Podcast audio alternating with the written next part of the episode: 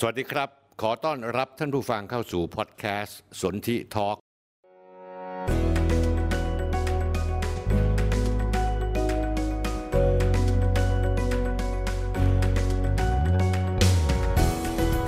มสนธิลิ้มทองกุลกับบทบาทผู้เฒ่าเล่าเรื่องผมจะเล่าเรื่องต่างๆที่ดูไกลตัวให้ท่านผู้ฟังเข้าใจได้ง่ายๆและเห็นภาพทั้งหมดมาติดตามกันนะครับท่านผู้ชมครับสวัสดีครับวันนี้เป็นวันศุกร์ที่17กุมภาพันธ์เผลอแป๊บเดียวครึ่งเดือนกุมภาเข้าไปละพุทธศักราช2566รายการแฟนรายการทั้งหลายที่รับชมสดทางสนธิแอป Facebook YouTube และ TikTok สวัสดีครับทุกท่านก่อนอื่นผมต้องขออภัยแฟนๆ FC ที่เข้าไปซื้อโอเลี้ยงที่ร้านซันปังเมื่อสุดสัปดาห์ที่แล้วแต่เผอิญของมันหมดจริงๆต้องสั่งจองไว้สัปดาห์นี้ท่านผู้ชมครับผมจัดระบบใหม่รับรองว่ามีของเพียงพอตามที่ต้องการแน่นอนใครอยากทานก็สามารถเข้าไปซื้อได้ส่วนหมูแท่งอบกรอบปลาแท่งอบกรอบขนมปังสเปรดต่างๆก็ยังมีอยู่ที่ร้านให้ซื้อได้อยู่เหมือนเดิมท่านผู้ชมครับทีนี้มาเรื่องของไอศครีมของคุณโสพลองค์การที่เป็นสินค้าใหม่ร้านสันปังผมก็ได้ข่าวว่าขายดิบขายดีคนสนใจเข้าไปลองชิมกันเยอะโดยเฉพาะรสพิเศษอย่างเช่นไอศกรีมรสขนมใส่ไส้อย่างเงี้ยท่านผู้ชมเคยทานไหมไอศกรีมรสมะยงชิดชีสด้วยนะมันเป็นไอศกรีมเจลาโต้ท่านผู้ชมนุ่มเหนียวหนึบเนื้อละเอียดแต่กินแล้วไม่อ้วนเพราะว่ามีไขมันอยู่หลายรสชาติท่านผู้ชมลองไปชิมกันที่ร้านสันปังถนนวิภาวดีปั๊มปตท.ตรงข้ามมหาวิทยาลัยหอการค้าไทยและที่ร้านพอดีช็อปที่ถนนประทิตยาลม300จำพวกผมไม่พูดเรื่องนี้ไม่ได้ผมทานติดต่อกันมาแล้ว2 ปีท่านผู้ชมครับขอให้เชื่อสุขภาพผมดีมากไม่เคยมีปัญหาอะไรเลยขับลมจริงๆขับเสมหะนะฮะตื่นเช้ามาเนี่ยขากถุยออกมาเนี่ยท่านผู้ชมขอประทานโทษนะฮะเสมหะออกมาเต็มไปหมดเลยแล้วก็ลมเนี่ยออกจากร่างกายตลอดเวลาท่านผู้ชมทานครบ9 เดือนแล้วทานต่อไปได้ไม่ต้องหยุดคุณพ่อคุณแม่ซื้อให้คุณพ่อแม่ให้ปู่ย่าตายายพอทานครบ9 เดือนให้ทานไปเรื่อยๆรับประกันว่าสุขภาพดีแน่นอนนะฮะท่านผู้ชมท่านใดสนใจเรื่องยาลม300จำพวกให้แอดไลน์เพิ่มเพื่อนที่แอดซันเฮิร์บผมเอาข้อความขึ้นให้ดูนะฮะหรืออินบ็อกซ์ที่เพจคุยทุกเรื่องสนธิท่านผู้ชมอาทิตย์นี้เนี่ยมีอยู่ประมาณ5 เรื่องที่จะต้องพูดกันแล้วก็เป็นเรื่องที่ทั้งในประเทศและต่างประเทศเรื่องแรกที่จะต้องพูดและไม่พูดไม่ได้คือเรื่องในที่สุดแล้ว DSI สั่งฟ้อง Digiman ใบเตยและ Daryl คดี Forex 3D ซึ่งมีมานานละปิดฉากได้สักทีหลักฐานแน่นหนาสาหัสไม่น่าจะรอดและผมก็เคยพูดเรื่องนี้มาแล้วก่อนเพื่อนว่าทั้งดีเจแมนและใบเตยนั้นท่าทางจะเหนื่อยมากเรื่องที่2,250 สว.สายลายออกละตั้งแต่ก่อนเลือกตั้งเพื่อประชาชนหรือเพื่อใครอยากให้ฟังข้อคิดเห็นของผมนิดหนึ่งนะฮะเรื่องที่3เรื่องต่างประเทศแต่ว่าเป็นเรื่องที่น่าสนใจมากนะเป็นเรื่องที่มันสะเทือนโลกเลยผมจะบอกให้รู้นะอเมริกาตอนนี้รูดซิปปิดปากหมดคนที่แฉเรื่องคนที่วางระเบิดท่อส่งแก๊ส Nord Stream 1 และ 2ในที่สุดมีนักข่าวสาย Pulitzer Prize ที่เป็นตำนานเลยท่านผู้ชมครับเป็นตำนานนักข่าวข่าวเจาะในประวัติศาสตร์ข่าวเจาะอเมริกาเลยชื่อ Seymour Hersh รายงานออกมาว่า CIA และโจไบเดนสั่ง CIA ให้ระเบิดท่อแก๊สเยอรมนีรัสเซียเยอรมนีนะฮะตอนนี้ที่ทราบเนี่ยรัสเซียได้ร้องเรียนไปต่อนะฮะมนตรีแห่งความมั่นคงของสหประชาชาติให้ตรวจสอบอเมริกาปิดปากเงียบกริบ ทำได้อย่างเดียวคือโหนกระแสโปรโมทในเรื่องของยิงบอลลูนจีนเพื่อกลบข่าวอันนี้ไปแม้กระทั่งรถไฟที่ขนสารเคมีที่ร้ายแรงมากนะที่ตกรางที่แถวโอไฮโออเมริกาก็ปิดข่าวเงียบนะฮะเรื่องที่4คือสภาการสื่อมวลชนจะจ่อร้องศาลน้ำนูนปมไทยแทนฟ้องศาลแพ่งเพื่อปิดปากผมแล้วก็ในสุดแล้วบ่ายเมื่อวานนี้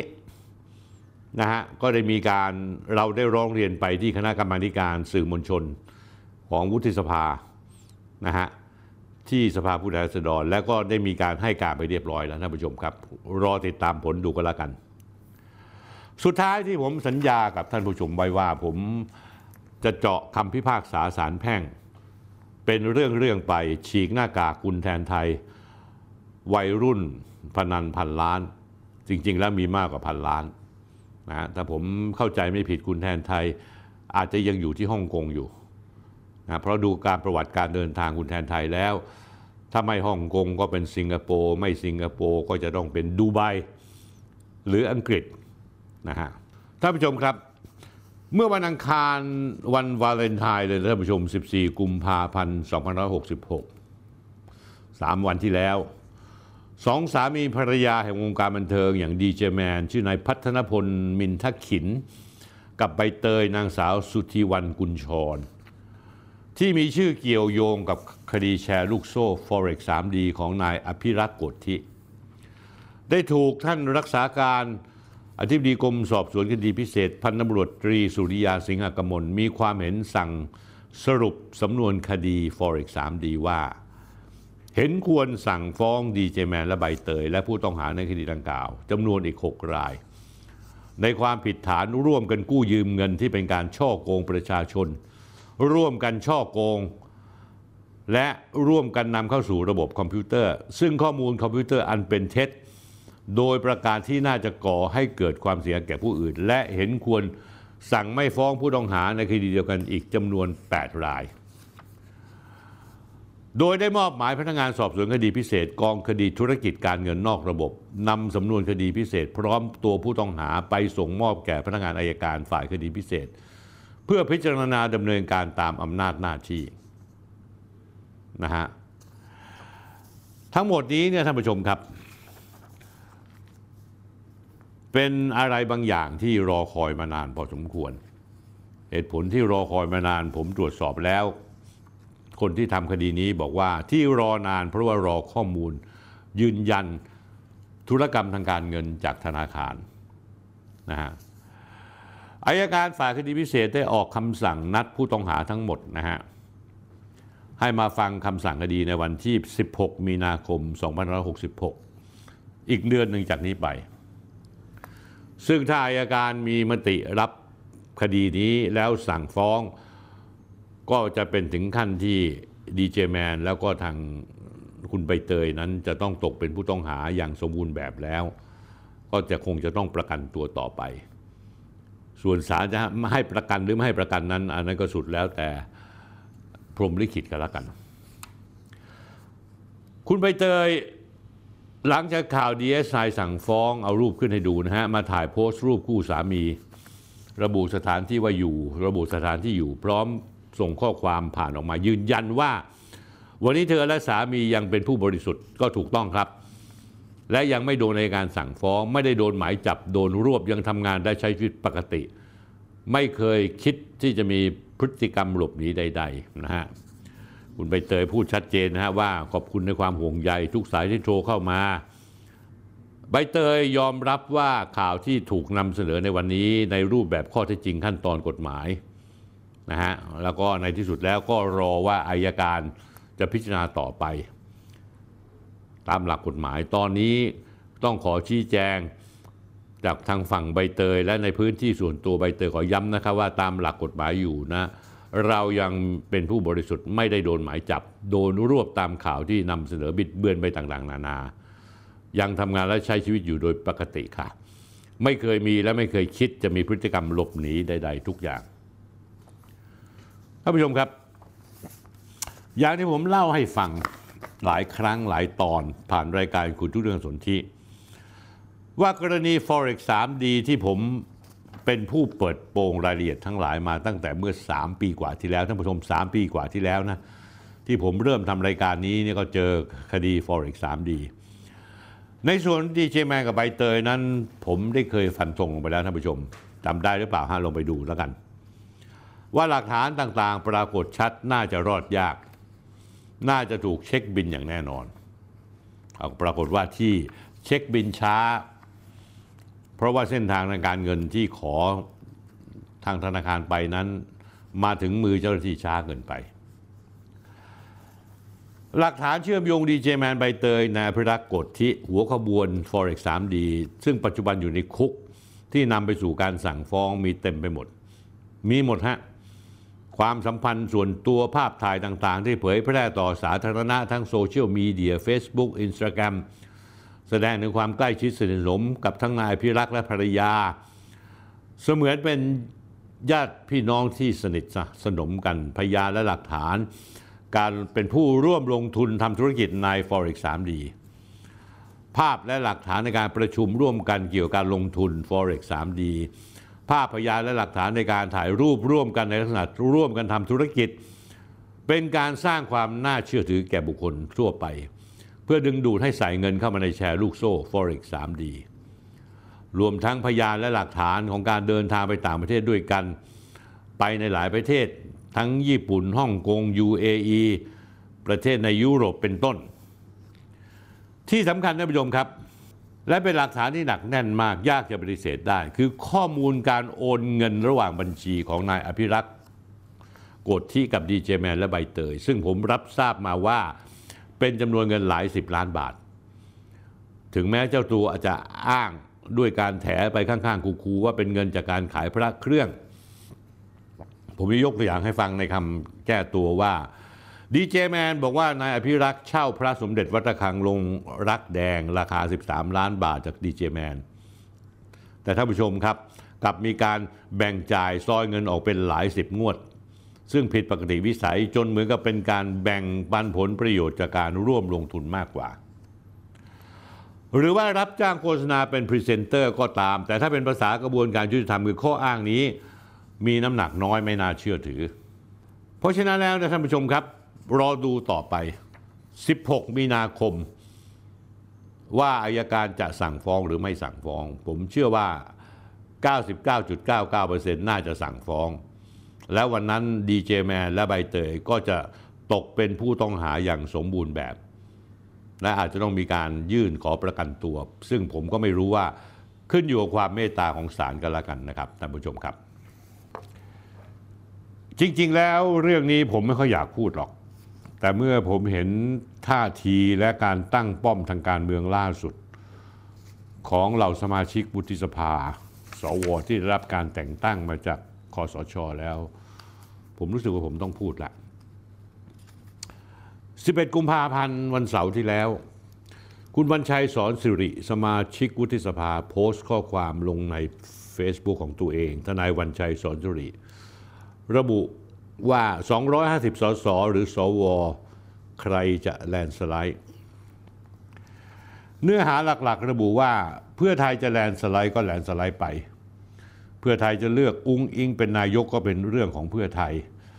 แต่250สวพร้อมแลนสไลด์ไม่โหวตเลือกนางสาวแพทองธารชินวัตรหัวหน้าครอบครัวเพื่อไทยเป็นนายกรัฐมนตรีให้ไปรวบรวมเสียงให้เกิน376เสียงเองคุณวันชัยโพสต์ต่อว่าคนที่จะเป็นนั้นต้องมีภาวะความเป็นผู้นำเป็นที่ยอมรับของคนทั้งสภาทั้งประเทศเพราะตำแหน่งนายกรัฐมนตรีไม่ใช่ของเล่นของใครหรือของตระกูลใดตระกูลหนึ่งซึ่งก็คงจะหมายถึงตระกูลชินวัตรส่วนตัวแล้วผมเนี่ยไม่เชื่อเรื่องแลนสไลด์ของพรรคเพื่อไทยหรือทักษิณชินวัตรหรอกผมเคยพูดไปหลายครั้งแล้วแต่อย่างไรก็ตามการแสดงท่าทีอย่างประเจิดประเจ้อของคุณวันชัยสอนสุริและกลุ่มแก๊งสว.อีกจำนวนหนึ่งนั้นผมเห็นว่าไม่เหมาะสมไม่สง่างามเพราะคุณวันชัยและพรรคพวกสว.ทั้งหลายที่คิดแบบคุณวันชัยคงไม่เข้าใจบทบาทของตัวเองว่าตัวเองนั้นต้องไม่อิง แอบหรือสนับสนุนพรรคการเมืองใดพรรคการเมืองหนึ่งแต่ในความเป็นจริงแล้วคุณบรรชัยครับสว250เสียงกับประพฤติตัวสวนกระแสความเปลี่ยนแปลงและการเดินหน้าต่อไปทางบ้านเมืองด้วยการทำตัวเป็นผนังทองแดงกำแพงเหล็กป้องกันไม่ให้ใครมาสั่นคลอนการสืบทอดอำนาจของกลุ่ม3ป.ย้อนไปก่อนหน้าการเลือกตั้งครั้งที่แล้วในปี2562คุณวันชัยในขณะนั้นได้ดำรงตำแหน่งเป็นโฆษกกรรมการปฏิรูปประเทศด้านการเมืองและอดีตสมาชิกสภาขับเคลื่อนการปฏิรูปประเทศ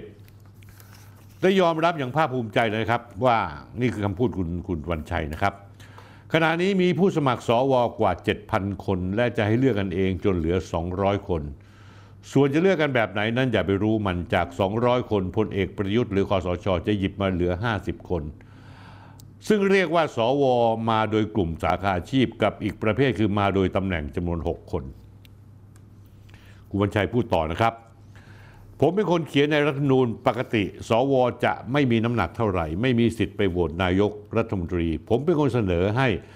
สว250คนมีสิทธิ์โหวตนายกรัฐมนตรีผมเป็นคนเริ่มต้นคำถามพ่วง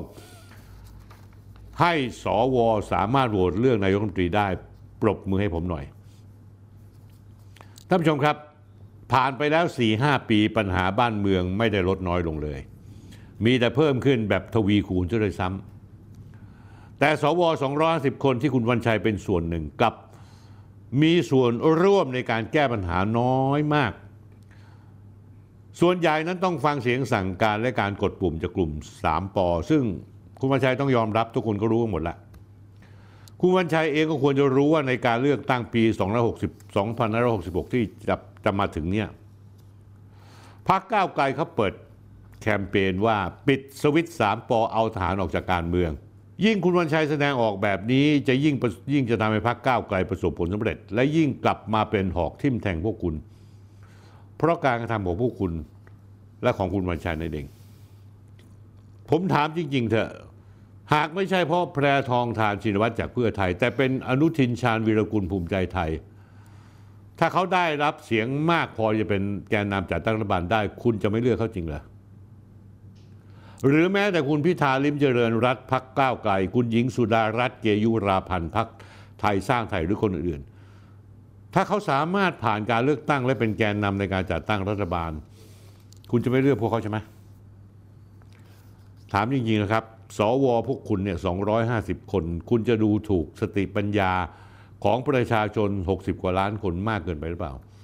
รวมทั้งดูถูกสติปัญญาของผมด้วยหรือว่าจะให้ฟ้าถล่มดินทลายยังไงแคนดิเดตนายกรัฐมนตรีในใจสว250คนนั้นจะเลือกแค่2ลุงคือพลเอกประยุทธ์จันทร์โอชานายกรัฐมนตรีจากพรรครวมไทยสร้างชาติที่วันนี้ยังไม่รู้เลยว่าจะได้กี่เสียงและพลเอกประวิตรวงษ์สุวรรณรองนายกรัฐมนตรีจากพรรคพลังประชารัฐเท่านั้นคุณวันชัยตอบผมหน่อยครับตอบประชาชนให้ชัดๆหน่อยตอบมาเลยว่าพวกคุณเนี่ยเป็นสวเพื่อประชาชนหรือสวเพื่อ3ป.หรือเพื่อใครกันแน่ผมมีข้อคิดเห็นของผมเพียงแค่นี้อย่าให้ผมต้องลงลึกไปเลยว่าพวกคุณอยู่มา 3-4 ปีแล้วเนี่ยคุณทำอะไรให้กับสังคมไทยบ้างอย่าให้ผมลงลึกไปเลยครับถ้าผมเอามาเปิดเผยว่าพวกคุณที่ผ่านมาได้ทำอะไรที่เป็นประโยชน์กับชาติบ้านเมืองบ้างเนี่ยตรวจสอบรัฐบาลบ้างมีหรือเปล่าเนี่ยพวกคุณจะหน้าแตกเอาท่านผู้ชมครับเรามาทบทวนเหตุการณ์บางเรื่องเนี่ยที่เคยเกิดมาแล้วและผมเคยพูดมาแล้ววันนี้มีคำตอบให้ท่านผู้ชมหมดทุกอย่างพร้อมหลักฐานทุกอย่างท่านผู้ชมจำเหตุการณ์ระเบิดปริศนาของท่อส่งแก๊ส Nord Stream ได้ไหม Nord Stream 1 และ 2 เหตุเกิดเมื่อวันที่ 26 กันยายนปีที่แล้ว 2565 ท่อแก๊ส Nord Stream 1 และ 2 ถือเป็นช่องทางในการขนส่งแก๊สธรรมชาติที่สำคัญที่สุดทางหนึ่งจากรัสเซียไปยังเยอรมนีผ่านไปทางทะเลบอลติกเดี๋ยวผมเอารูปให้ดูนะครับในตอนนั้นมีการถกเถียงกันอย่างหนักว่าใครเป็นคนระเบิดคนที่เป็นคนที่เชียร์อเมริกาก็บอกรัสเซียทำบางคนโลกสวยหน่อยก็บอกว่าเป็นอุบัติเหตุ ยังไงตามท่านผู้ชมครับถ้าท่านผู้ชมติดตามรายการผมมาตลอดโดยเฉพาะยิ่ง FC ที่ดูประจำจะจำได้ว่าผมได้ฟันธงผ่านรายการคุยทุกเรื่องสดที่ไปตั้งแต่แรกแล้วหลังจากเกิดเหตุใหม่ๆแล้วว่าคนที่ทำไม่ใช่ใครที่ไหนคืออเมริกานั่นเองทั้งนี้ถ้าว่าตั้งท่านผู้ชมรับฟังรายการผมมาโดยตลอดจะทราบดีว่าผมเป็นสื่อไทยคนแรกที่วิเคราะห์ว่ากล่องดวงใจของวิกฤตยูเครนนั้นจริงๆแล้วไม่ใช่ยูเครนแต่แท้ที่จริงแล้วคือเยอรมนีตะวันออกเยอรมนีต่างหากซึ่งผมพูดมาแล้วในรายการคุยทุกเรื่องสนธิตอนที่125 18 กุมภาพันธ์ 2565ก่อนที่สงครามยูเครนจะปะทุในวันที่ 24 กุมภาพันธ์ปีที่แล้วซะด้วยซ้ำท่านผู้ชมครับทำไมปมปัญหาที่แท้จริงของวิกฤตยูเครนไม่ได้อยู่ที่ยูเครนแต่อยู่ที่เยอรมนีซึ่งเป็นมหาอำนาจทางเศรษฐกิจที่สำคัญที่สุดของสหภาพยุโรปท่านผู้ชมผมเคยเล่าท่านฟังแล้วใช่ไหมว่ามันมีโครงการอภิมหาโปรเจกต์หรือแมกะโปรเจกต์อันดับหนึ่งเกิดขึ้นระหว่างรัสเซียกับเยอรมนีนั่นคือท่อส่งแก๊ส Nord Stream 2 ความยาว 1,200 กิโลเมตรมูลค่ามากกว่า 11,000 ล้านดอลลาร์หรือราวๆ 356,000 ล้านบาทท่อนี้จะเชื่อมต่อระหว่างรัสเซียกับชายฝั่งทะเลบอลติกทางภาคเหนือของเยอรมนีโดยเมื่อต้นปี 2565 ก่อนสงครามในยูเครนจะปะทุขึ้นโครงการที่ว่านี้ก่อสร้างใกล้เสร็จแล้วยังไม่ได้เริ่มเปิดใช้งานเพราะยังรอการอนุมัติจากหน่วยงานกำกับดูแลด้านพลังงานของเยอรมนีรวมทั้งคณะกรรมาธิการของยุโรปด้วยท่านผู้ชมครับที่มาที่ผ่านมาโครงการท่อส่งแก๊ส Nord Stream 2 นี้เป็นที่มาถึงความตึงเครียดระหว่างอเมริกากับเยอรมนีเพราะว่าอเมริกาและสมาชิกนาโต้บางประเทศเช่นโปแลนด์กับยูเครนเกรงว่าโครงการนี้จะทำให้รัสเซียสามารถใช้เรื่องแก๊สธรรมชาติเป็นอาวุธหรือเป็นเครื่องมือต่อรองในทางภูมิรัฐศาสตร์กับยุโรปได้ส่วนเยอรมนีนายโอลาฟโชลส์ผู้นำคนปัจจุบันของประเทศสนับสนุนโครงการนี้ในสมัยที่เขาดำรงตำแหน่งเป็นรัฐมนตรีว่าการกระทรวงการคลังในรัฐบาลของนางเองเกลาเมอร์เกลและพรรคโซเชียลเดโมแครติกพาร์ตี้เห็นด้วยกับโครงการนี้เป็นอย่างยิ่งประเด็นคือเดิมทีการเชื่อมท่อก๊าซ Nord Stream 1 ระหว่างรัสเซียกับเยอรมนีนั้นช่วยอำนวยความสะดวกในการส่งแก๊สจากรัสเซียมายังเยอรมนีได้ปีละมากถึงปีละ 55,000 ล้านคิวบิกเมตรส่วนท่อแก๊ส Nord Stream 2 หากเปิดดำเนินการได้จริงก็จะช่วยเพิ่มปริมาณการส่งแก๊สได้อีกเท่าตัวจากปีละ 55,000 ล้านคิวบิกเมตรเป็น 110,000 ล้านคิวบิกเมตรทั้งนี้การส่งพลังงานจากรัสเซียมายังเยอรมนีจะเอื้ออำนวยให้ชาวเยอรมนี 26 ล้านครัวเรือนนี้สามารถใช้จ่ายค่าพลังงานในราคาที่ถูกลงได้ส่วนรัสเซียนั้นการส่งออกแก๊สไปยังเยอรมนีและยุโรปได้มากขึ้นย่อมสร้างรายได้กับรัสเซียเพิ่มขึ้นมากเช่นกันแต่เรื่องนี้ถ้าเกิดขึ้นจะมีชาติหนึ่งซึ่งไฟลนก้นร้อนรนและต้องการขัดขวางอย่างมากที่สุดนั่นคือสหรัฐอเมริกาและน่าจะเป็นสาเหตุหลักในการระเบิดท่อแก๊ส Nord Stream ให้หมดปัญหาท่านผู้ชมครับเหตุใดรัฐบาลและผู้คุมนโยบายต่างประเทศของสหรัฐไม่พอใจกับการผูกสัมพันธ์ทางเศรษฐกิจระหว่างรัสเซียและเยอรมนีเป็นอย่างมากการที่เยอรมนีซื้อและพึ่งพาแก๊สจากรัสเซียมากขึ้นจะทำให้เกิดความไว้เนื้อเชื่อใจสนิทสนมกันมากกว่าเก่าการไว้เนื้อเชื่อใจจะทำให้เกิดการขยายตัวทางการค้าเมื่อซื้อง่ายขายคล่องความสัมพันธ์ย่อมดีขึ้นก็จะมีการเจรจาลดกำแพงภาษีและกฎระเบียบต่างๆการท่องเที่ยวระหว่างเยอรมนีกับรัสเซียก็จะรุ่งเรืองตามกันซึ่งเปรียบได้กับการแลกเปลี่ยนและปรับระดับยกความสัมพันธ์ไปสู่อีกระดับหนึ่งที่สูงขึ้นเมื่อรัสเซียกับเยอรมนีญาติดีกันก็ไม่มีความจำเป็นจะต้องมีฐานทัพอเมริกาอยู่ในเยอรมนีอีกท่านผู้ชมครับวันที่ 8 กุมภาพันธ์ 2566 ที่ผ่านมาเนี่ยความจริงเกี่ยวกับการระเบิดแก๊ส Nord Stream 1 และ 2 ก็ปรากฏเด่นชัดขึ้นมาโดยฝีมือของนาย Seymour Hersh นักข่าวอาวุโสวัย 85 ปีระดับเจ้าของรางวัล Pulitzer Prize ซึ่งเป็นตำนานเลยท่านผู้ชมเป็นตำนานในเรื่องของนักข่าวเจาะแม้อายุ 80 กว่าปีแล้วแต่ก็ยังมีความห้าวหาญทำหน้าที่สื่อมวลชนน้ำดีค้นคว้ามาตั้งนานแล้วออกมาแฉว่ารัฐบาลอเมริกาต่างหากคือผู้ที่วางแผนทำลายท่อแก๊สรัสเซียที่เชื่อมไปเยอรมนีโดยให้กระบวนการ CIA องค์กร CIA เป็นผู้ลงมือท่านผู้ชมครับผมนี่อ่านผลงานของSeymour Hershมาตั้งแต่ผมยังเป็นหนุ่มๆเขาเป็นตำนานจริงๆท่านผู้ชมในเรื่องของการทำข่าวเจาะที่ไม่มีใครกล้าทำและเขาเป็นคนที่เปิดโปงข้อเท็จจริงหลายเรื่องที่อเมริกาอยู่เบื้องหลังไม่ว่าจะเป็นการฆ่าสังหารหมู่ชาวบ้านที่ตำบลมีลายของเวียดนามนะฮะซึ่งเขามีหลักฐานพิสูจน์ชัดเจนแล้วว่าฐานอเมริกันเป็นฆ่าชาวเป็นผู้ที่ฆ่าชาวบ้านฆ่าหมู่เลยเด็กลูกเล็กเด็กแดงผู้หญิงคนอายุมากไม่เว้นเลยเพราะฉะนั้นแล้วSeymour Hershเนี่ยเป็นตำนานที่ทุกคนอยู่ในวงการสื่อมวลชนในอเมริกาเนี่ยจำเป็นต้องให้ความเคารพนับถือและทุกคนยอมรับSeymour Hersh นะฮะรายงานที่เผยแพร่เนี่ยSeymour Hersh ตอนหลังเนี่ยทำบล็อกตัวเองชื่อ Substackเขาอ้างแหล่งข่าวที่ไม่ระบุนามซึ่งมีความรู้ความเชี่ยวชาญโดยตรงเกี่ยวกับวางแผนดังกล่าวเขาบอกว่าปฏิบัติการก่อวินาศกรรมท่อส่งแก๊สธรรมชาติ Nord Stream 2 ของรัสเซียกับเยอรมนีเป็นฝีมือของนักรบประดาน้ำกองทัพเรือสหรัฐ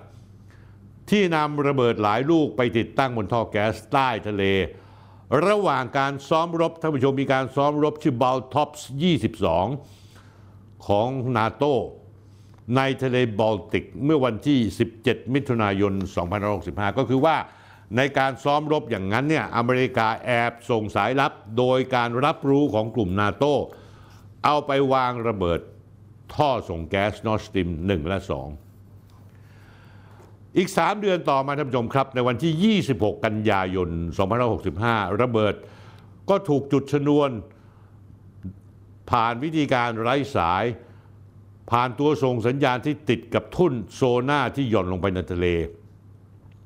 โดยเครื่องบินลาดตระเวน P-8 ของกองทัพเรือนอร์เวย์ความสำเร็จครั้งนี้มีขึ้นหลังจากที่ทำเนียบขาวกองทัพและสำนักงานข่าวกรองกลาง CIA ประสานงานกันอย่างต่อเนื่องมาตั้งแต่เดือนธันวาคม 2564แล้วท่านผู้ชมว่าจะทำอย่างไรจะให้เหลือหลักฐานโยงใหญ่มาถึงสหรัฐมีการจัดตั้งหน่วยปฏิบัติการพิเศษขึ้นมาดูแลกิจการนี้ซึ่งที่ปรึกษาความมั่นคงแห่งชาติของอเมริกาชื่อนายเจค ซัลลิแวนมีส่วนร่วมโดยตรงเมื่อเรื่องนี้แดงขึ้นมาทำเนียบขาวก็เต้นไม่หยุดพยายามออกมาปฏิเสธเป็นพลวันและบิดเบือนเป็นเรื่องแต่งขึ้นหรือภาษาอังกฤษเขาเรียกว่า complete fiction เช่นเดียวกับกระทรวงกลาโหมอเมริกาเพนทากอนออกมาปฏิเสธโดยเรือโทนาวิกโยธินการอนเจการโฆษกเพนทากอนออกมาแถลงสั้นๆว่าสหรัฐไม่มีส่วนเกี่ยวข้องซึ่งเป็นการยืนยันคำเดิมที่เคยแถลงไปแล้วเมื่อเดือนตุลาคมปีที่แล้วท่านผู้ชมครับท่านผู้ชมสังเกตไหมว่าช่วงหลังๆนี้เริ่มมีอเมริกาเริ่มทุ่มเทข่าวไปในเรื่องของวัตถุไม่ปรากฏสัญชาติซึ่งคนก็เดาว่าน่าจะเป็น UFO บินเข้ามาในอเมริกาหลายอันแล้วก็อเมริกาก็สั่งยิงตกหลายอันท่านผู้ชมรู้ไหมนี่คือการบิดเบือนเปลี่ยนเป้าหมายเพราะว่าอเมริกาโดนSeymour Hershตีแสกหน้าด้วยไม้หน้าสามว่าอเมริกาคือตัววางแผนระเบิดอันนี้ก็เลยจะเบี่ยงเบนความสนใจของประชาชนในข่าวชิ้นนี้ไปที่วัตถุแปลกที่อยู่ในอวกาศนี่คือนิสัยของอเมริกาและก็เป็นนิสัยคนที่มีอำนาจไม่เว้นแม้กระทั่งประเทศไทยเช่นกันท่านผู้ชมครับการออกมาแฉเรื่องสั่นสะเทือนในโลกเช่นนี้ไม่ใช่ครั้งแรกที่นักข่าว Pulitzer Prize อย่างSeymour Hershออกมา สืบสวนสอบสวนเรื่องสำคัญที่ส่งผลต่อการเปลี่ยนแปลงการเมืองโลกท่านผู้ชมรู้ไหมเขาเคยทำข่าวเจาะลึกประเด็นใหญ่ๆให้กับสื่อทรงอิทธิพลอย่างนิวยอร์กไทมส์และนิตยสารนิวยอร์กเกอร์มานานหลายทศวรรษเรามาดูประวัติซีมูร์เฮิร์ชกันนิดท่านผู้ชมซีมูร์เฮิร์ชเกิดที่ชิคาโก 2480 แก่กว่าผม 10 ปีจบการศึกษาจากมหาวิทยาลัยชิคาโกซึ่งเป็นท็อป 10 ของอเมริกาปริญญาตรีสาขาประวัติศาสตร์สาขาเดียวกับผมท่านผู้ชมครับ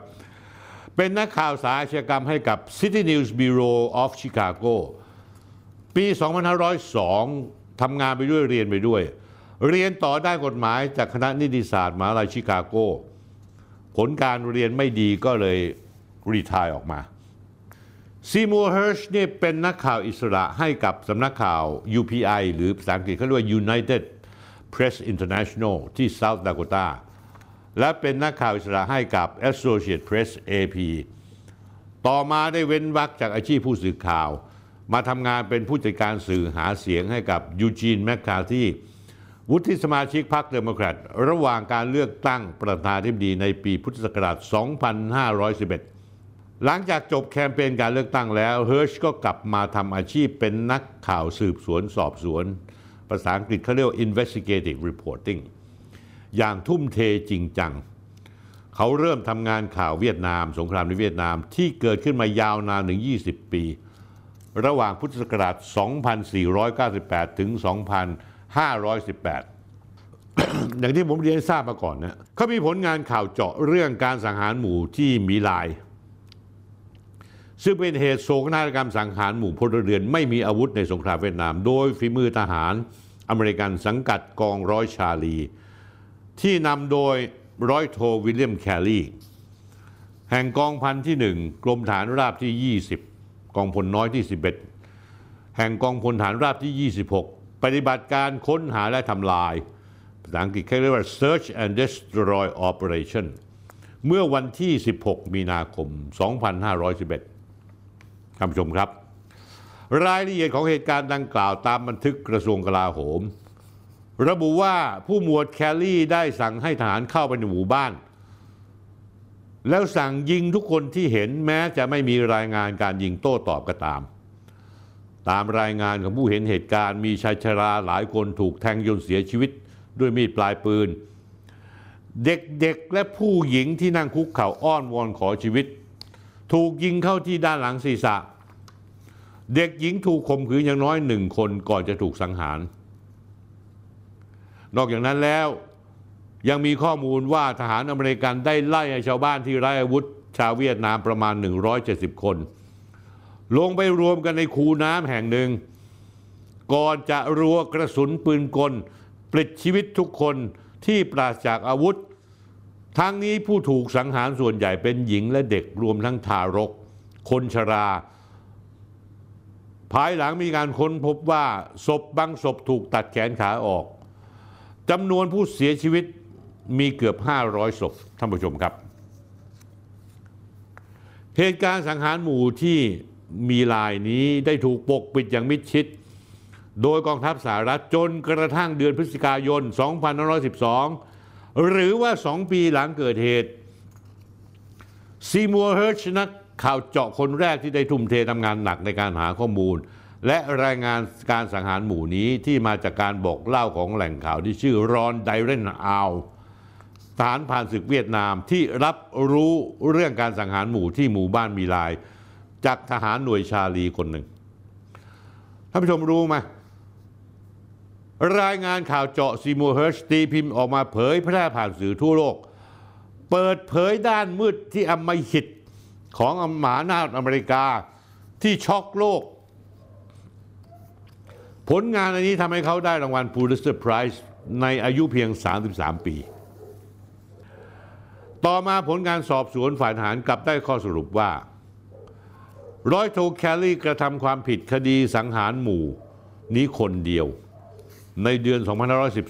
2512 ศาลได้ตัดสินลงโทษนายทหารผู้นี้ในข้อหาฆาตกรรมและส่งผลให้สงครามในเวียดนามสิ้นสุดเร็วยิ่งขึ้น แล้วก็เป็นเหตุในการทำสงครามในเวียดนามที่ไม่ได้รับการสนับสนุนจากคนทั่วไปนะฮะผมเอาภาพของนิตยสารไทมส์ตอนนั้นเอาภาพของร้อยโทแคลรี่ขึ้นปกนิตยสารอันนี้ตีพิมพ์เมื่อเดือนเมษายน 2514 4 ปีต่อมาเฮิร์ชทำงานให้กับสื่อทรงอิทธิพลอย่างนิวยอร์กไทมส์และได้ทำข่าวเรื่องอื้อฉาวคดีวอเตอร์เกตและเขียนหนังสือดังหลายเล่มหนึ่งในหนังสือเล่มที่สะเทือนวงการคือ The Price of Power Kissinger in the Nixon White House ซึ่งตรวจสอบอิทธิพลของรัฐมนตรีต่างประเทศสหรัฐเฮนรี่คิสซินเจอร์ต่อนโยบายต่างประเทศของประเทศช่วงที่ริชาร์ดนิกสันดำรงตำแหน่งประธานาธิบดีนะฮะ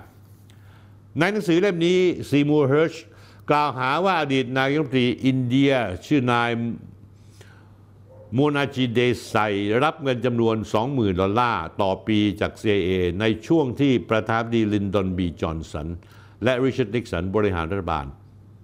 เพื่อแลกกับข้อมูลเกี่ยวกับนโยบายต่างประเทศอินเดียและการเมืองภายในประเทศต่อมารายงานข่าวในนิวยอร์กไทมส์ระบุว่าอดีตนายกรัฐมนตรีเดซัยยื่นฟ้องเฮิร์ชข้อหาหมิ่นประมาทเรียกค่าเสียหาย50 ล้านดอลลาร์แต่ศาลตัดสินว่าซีมูร์เฮิร์ชไม่ผิด 2536ตอนที่ซีมูร์เฮิร์ชอายุ56 ปีเขาทำงานประจำให้กับเป็นนักเขียนนักข่าวเจาะให้กับนิตยสาร The New Yorker ของนิวยอร์กเขาเขียนบทความสำคัญโดยอ้างอิงจากการเจาะข่าวของเขาในกรณีสหรัฐบุกอิรัก 2546 รายงานข่าวเจาะของเขาระบุถึงปฏิบัติการที่เลวร้ายทรมานนักโทษและผู้ต้องสงสัยก่อการร้ายในเรือนจำอาบูเกร็บใกล้กรุงแบกแดดของอิรักโดยรายละเอียดของข่าวเจาะเชิงสอบสวนกรณีนี้เขาได้รวบรวมเขียนหนังสือขึ้นมาเล่มหนึ่งชื่อ Chain of Command: The Road from 9/11 to Abu Ghraib วางจำหน่ายปี 2547 ปี 2558 ขณะที่เฮิร์ชอายุ 78 ปี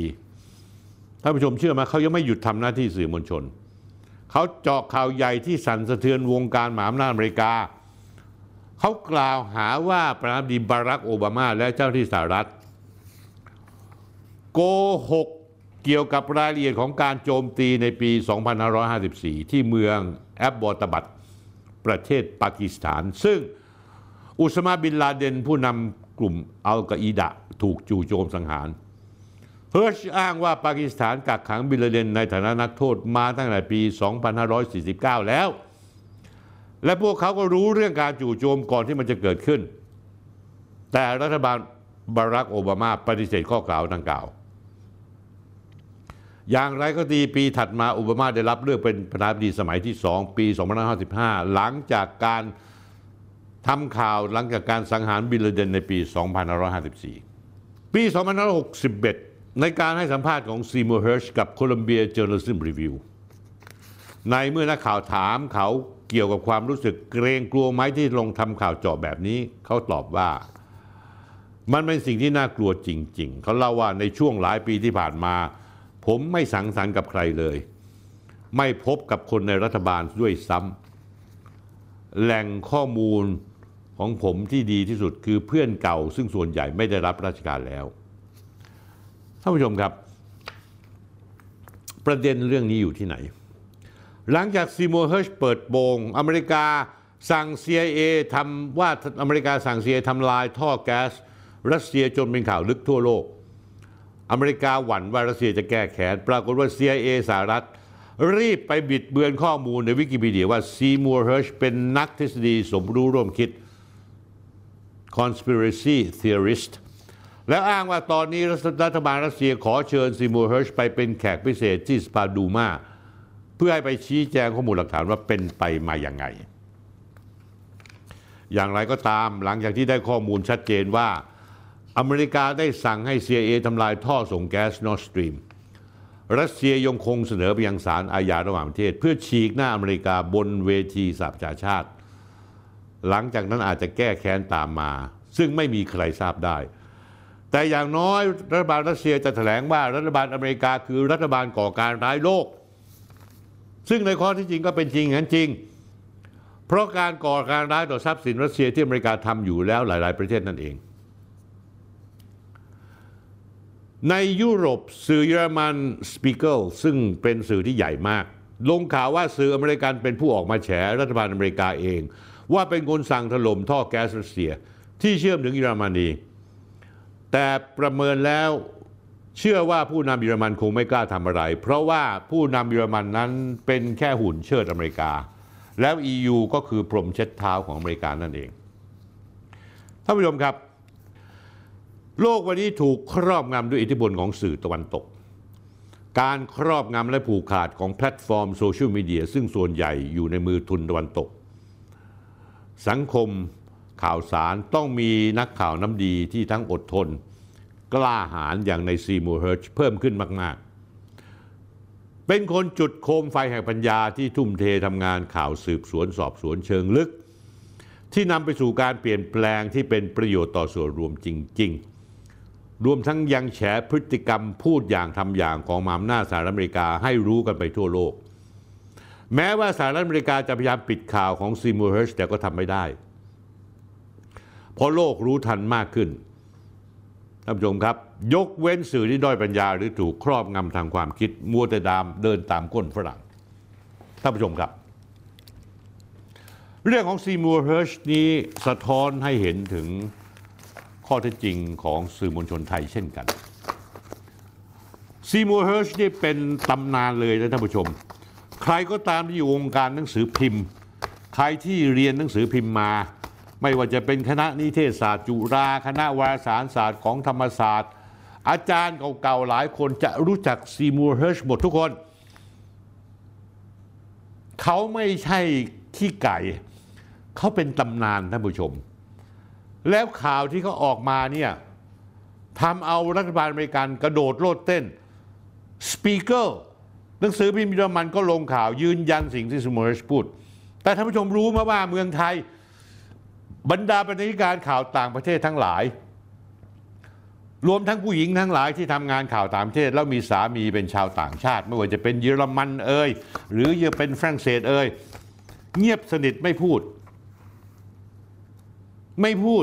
ทั้งนี้ข่าวนี้เป็นข่าวที่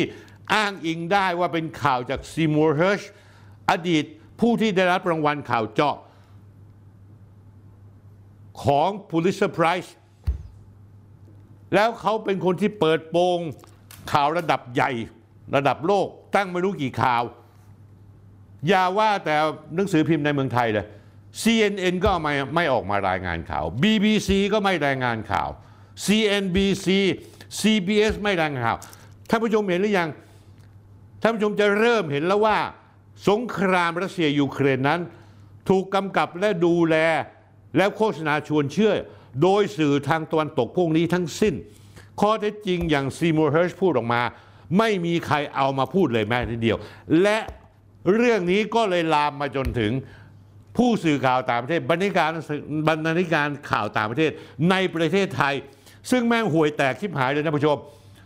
เพราะว่ามันเดินตามก้นสื่อ CNN CNBC BBC ไม่มีสมองคิดไม่มีสติปัญญาที่จะพิจารณาว่าเฮ้ยคนระดับซีมูร์เฮิร์ชออกมาให้สัมภาษณ์แฉออกมาอย่างนี้สื่อเยอรมนีอย่างเช่นสปีเกิลซึ่งใหญ่ที่สุดก็อ้างอิงคำพูดซีมูร์เฮิร์ชเฮ้ยทำไม CNN BBC ถึงไม่รายงานเพราะพวกนี้คนไทยที่เป็นบก.ข่าวประเทศมันคือทาสของสื่อทางตะวันตกอะไรก็รายงานแนวทางสื่อตะวันตกหมดเราถูกปิดกั้นข่าวสารจากสื่อตะวันตกคนไทยซึ่งเป็นนักข่าวโดยเฉพาะอย่างยิ่งบก.ข่าวต่างประเทศแม่งก็เดินตามอเมริกาเดินตามตะวันตกถ้าเขาบอกว่ายุโรปคือพรมเช็ดเท้าของอเมริกาผมพูดได้ไหมว่าบก.สื่อข่าวต่างประเทศในประเทศไทยก็คือผ้าคีริ้วที่อยู่รองอยู่ใต้โทษนะครับเท้าของอเมริกาผมผิดหวังมาก ผิดหวังจริงๆท่านผู้ชมเริ่มเข้าใจหรือยังว่าทำไมผมต้องลุกขึ้นมาสู้ในหลายๆเรื่องและผมไม่เคยผิดท่านผู้ชมขอให้เชื่อท่านผู้ชมไปดูเรื่องราวเก่าๆผมพูดนะอีกไม่นานนะมันก็จะพูดมันก็จะถูกต้องหมดทุกอย่างไม่ผิดท่านผู้ชมจำได้ไหมวันที่อเมริกามันบอยคอตแซงชั่นรัสเซียโจไบเดนบอกว่าเงินรูเบิลมันจะต่ำเตี้ยดินรัสเซียไม่เกิน2 อาทิตย์ก็ต้องถอยละสื่อเมืองไทยแม่งโหมกันชิบหายไปพวงไปเลยเชิดทูเชิดชูไบเดนบอกว่าเฮ้ยรัสเซียตายแน่ผ่านมาแล้ว1 ปีเศรษฐกิจอเมริกายุโรปจะเจ๊งรัสเซียโดนแซงชั่นมากที่สุดในประวัติศาสตร์โลกแต่รัสเซียอยู่ได้เงินรูเบิลแทนที่จะต่ำเตี้ยเลี่ยดินกับ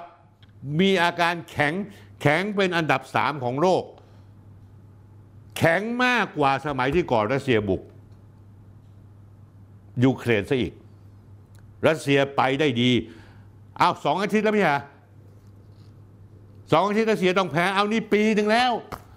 มีแต่เซเลนสกี้ออกมาโวยวายขออาวุธเพิ่มแล้วก็ยังไอ้สื่อมวลชนในเมืองไทยก็ยังเรียนแบบเอาข้อมูลของ CNN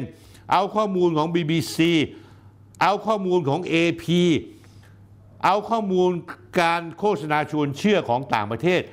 เอามารายงานว่ายูเครนชนะแล้วยูเครนฆ่าทหารแล้วแม้กระทั่งรายงานการตายของทหารยูเครนทหารรัสเซียซึ่งวิเคราะห์โดยองค์กรหรือสำนักสถิติที่เป็นกลางอย่างเช่นสแตรทฟอร์ดเขาบอกชัดเจนแล้วว่าทหารยูเครนตายไปแล้วเกือบ300,000 คนรัสเซียตาย 20,000 กว่าคนแต่ไอ้นั้นในบรรณาธิการข่าวประเทศไทยไม่ว่าจะเป็นช่องไหนก็ตามไทย PBS PPTV ช่อง 3 ช่องไทยรัฐมังงุมงาหลาโง่เขลาเหลวไหลโคตรโง่เลยไม่มีสติปัญญาเลยแม้แต่นิดเดียวที่จะวิเคราะห์ข่าวต่างๆแล้วก็ใช้ตรรกะใช้เหตุผลและซีมัวร์เฮิร์ชเนี่ยเป็นตัวอย่างที่ดีที่เพอร์เฟกต์ที่สุดก็ละเลยไม่สนใจขอบคุณมากครับพวกคุณนี่คือผ้าคีริ้วใต้รองเท้าของอเมริกาที่แท้จริงท่านผู้ชมครับเมื่อประมาณ2 วันที่ผ่านมาเนี่ยคือวันพุธที่14 กุมภาพันธ์ 2566มีการประชุมคณะกรรมการสภาการสื่อมวลชนแห่งชาติครั้งที่2ในปีนี้ทับ2566มีคุณชวรงค์ลิมปัฒนปานีประธานสภาการสื่อมวลชนแห่งชาติเป็นประธานในที่ประชุมนั้นคุณนิพาวันแก้วรากมุกเลขาธิการสภาการสื่อมวลชนแห่งชาติระบุว่าที่ประชุมได้มีการหยิบยกประเด็นที่กรรมการเสนอขึ้นมาพิจารณาโดยแสดงความกังวลกรณีที่มีความพยายามใช้กระบวนการทางกฎหมายเข้ามาแทรกแซงการทำหน้าที่ของสื่อมวลชนโดยกรรมการได้ยกตัวอย่างอภิปรายการแทรกแซงหลายกรณีเช่นการฟ้องร้องคดีและขอให้สื่อมวลชนยุติการเสนอข่าวเป็นต้นทั้งนี้เห็นว่ารัฐธรรมนูญให้ความคุ้มครองเสรีภาพในการทำหน้าที่ของสื่อมวลชนโดยปราศจากการแทรกแซงก็เลยเห็นควรว่าควรจัดสัมมนาเพื่อหาทางออกก่อนจะมีมาตรการอื่นๆส่วนคุณตุลสุริกุลพิพัฒน์กรรมการสภาการสื่อมวลชนแห่งชาติเปิดเผยเพิ่มเติมว่าในที่ประชุมมีการหารือถึงกรณีที่ระยะหลังสมาชิกสภาการพบอุปสรรคปัญหาในการปฏิบัติหน้าที่สื่อมวลชนมากขึ้นเนื่องจากผู้ถูกพาดพิงจากการนำเสนอข่าวมักใช้วิธีการฟ้องร้องเพื่อให้ยุติการนำเสนอข่าวล่าสุด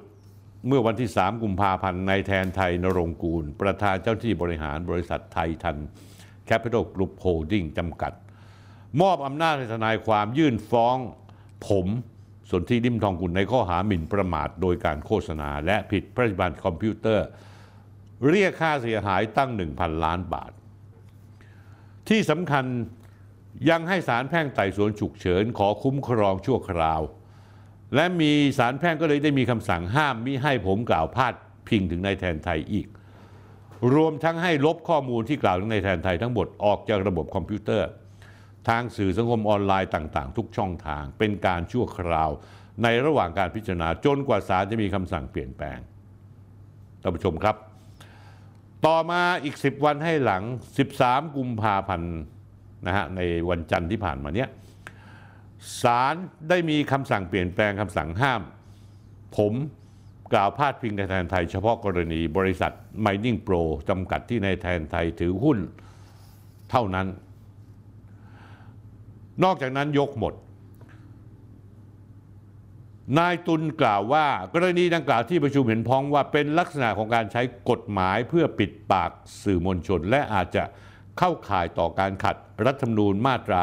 2560มาตรา34และมาตรา35หรือไม่นะครับท่านผู้ชมครับนายตุลกล่าวอีกว่าผมจะเอาข้อความของมาตรา34-35ให้ฟัง34รัฐธรรมนูญมาตรา34ระบุว่าบุคคลย่อมมีเสรีภาพในการแสดงความคิดเห็นการพูดการเขียนการพิมพ์การโฆษณาและการสื่อความหมายด้วยวิธีอื่นการจำกัดเสรีภาพดังกล่าวจะกระทำมิได้เพื่อรักษาความมั่นคงของรัฐะเว้นแต่โดยอาศัยอำนาจตามบทบัญญัติแห่งกฎหมายที่ตราขึ้นโดยเฉพาะเพื่อคุ้มครองสิทธิหรือเสรีภาพของบุคคลอื่นเพื่อรักษาความสงบเรียบร้อยหรือศีลธรรมอันดีของประชาชนหรือเพื่อป้องกันสุขภาพของประชาชน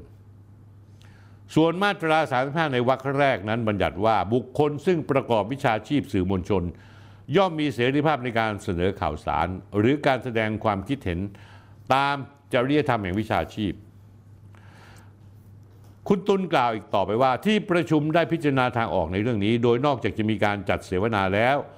อาจจะมีการยื่นคำร้องต่อศาลรัฐธรรมนูญและวินิจฉัยว่า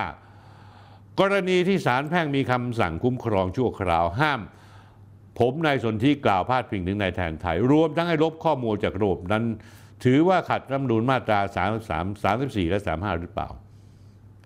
และอาจจะต้องยื่นเรื่องนี้ให้คณะกรรมการตุลาการกต.พิจารณาเรื่องนี้ด้วยคุณตุลเปิดเผยต่อว่ากรณีที่ศาลเปลี่ยนแปลงคำสั่งเมื่อวันจันทร์ที่13กุมภาพันธ์เปลี่ยนแปลงเพราะเกิดขึ้นเพราะผมพร้อมทนายความได้ยื่นคำร้องต่อศาลแพ่งขอให้เพิกถอนคำสั่งคุ้มครองชั่วคราวที่ไม่ให้ผมวิพากษ์วิจารณ์ในแทนไทยนรงค์กูลซึ่งภายหลังการยื่นคำร้องของผมแล้วก็ได้มีการไต่สวนผมอย่างละเอียดซึ่งผมก็ได้ตอบคำถามที่ทนายโจทย์ได้รับมอบอำนาจมาแถลงว่าทำไมถึงต้องปิดรายการผมและทำไมถึง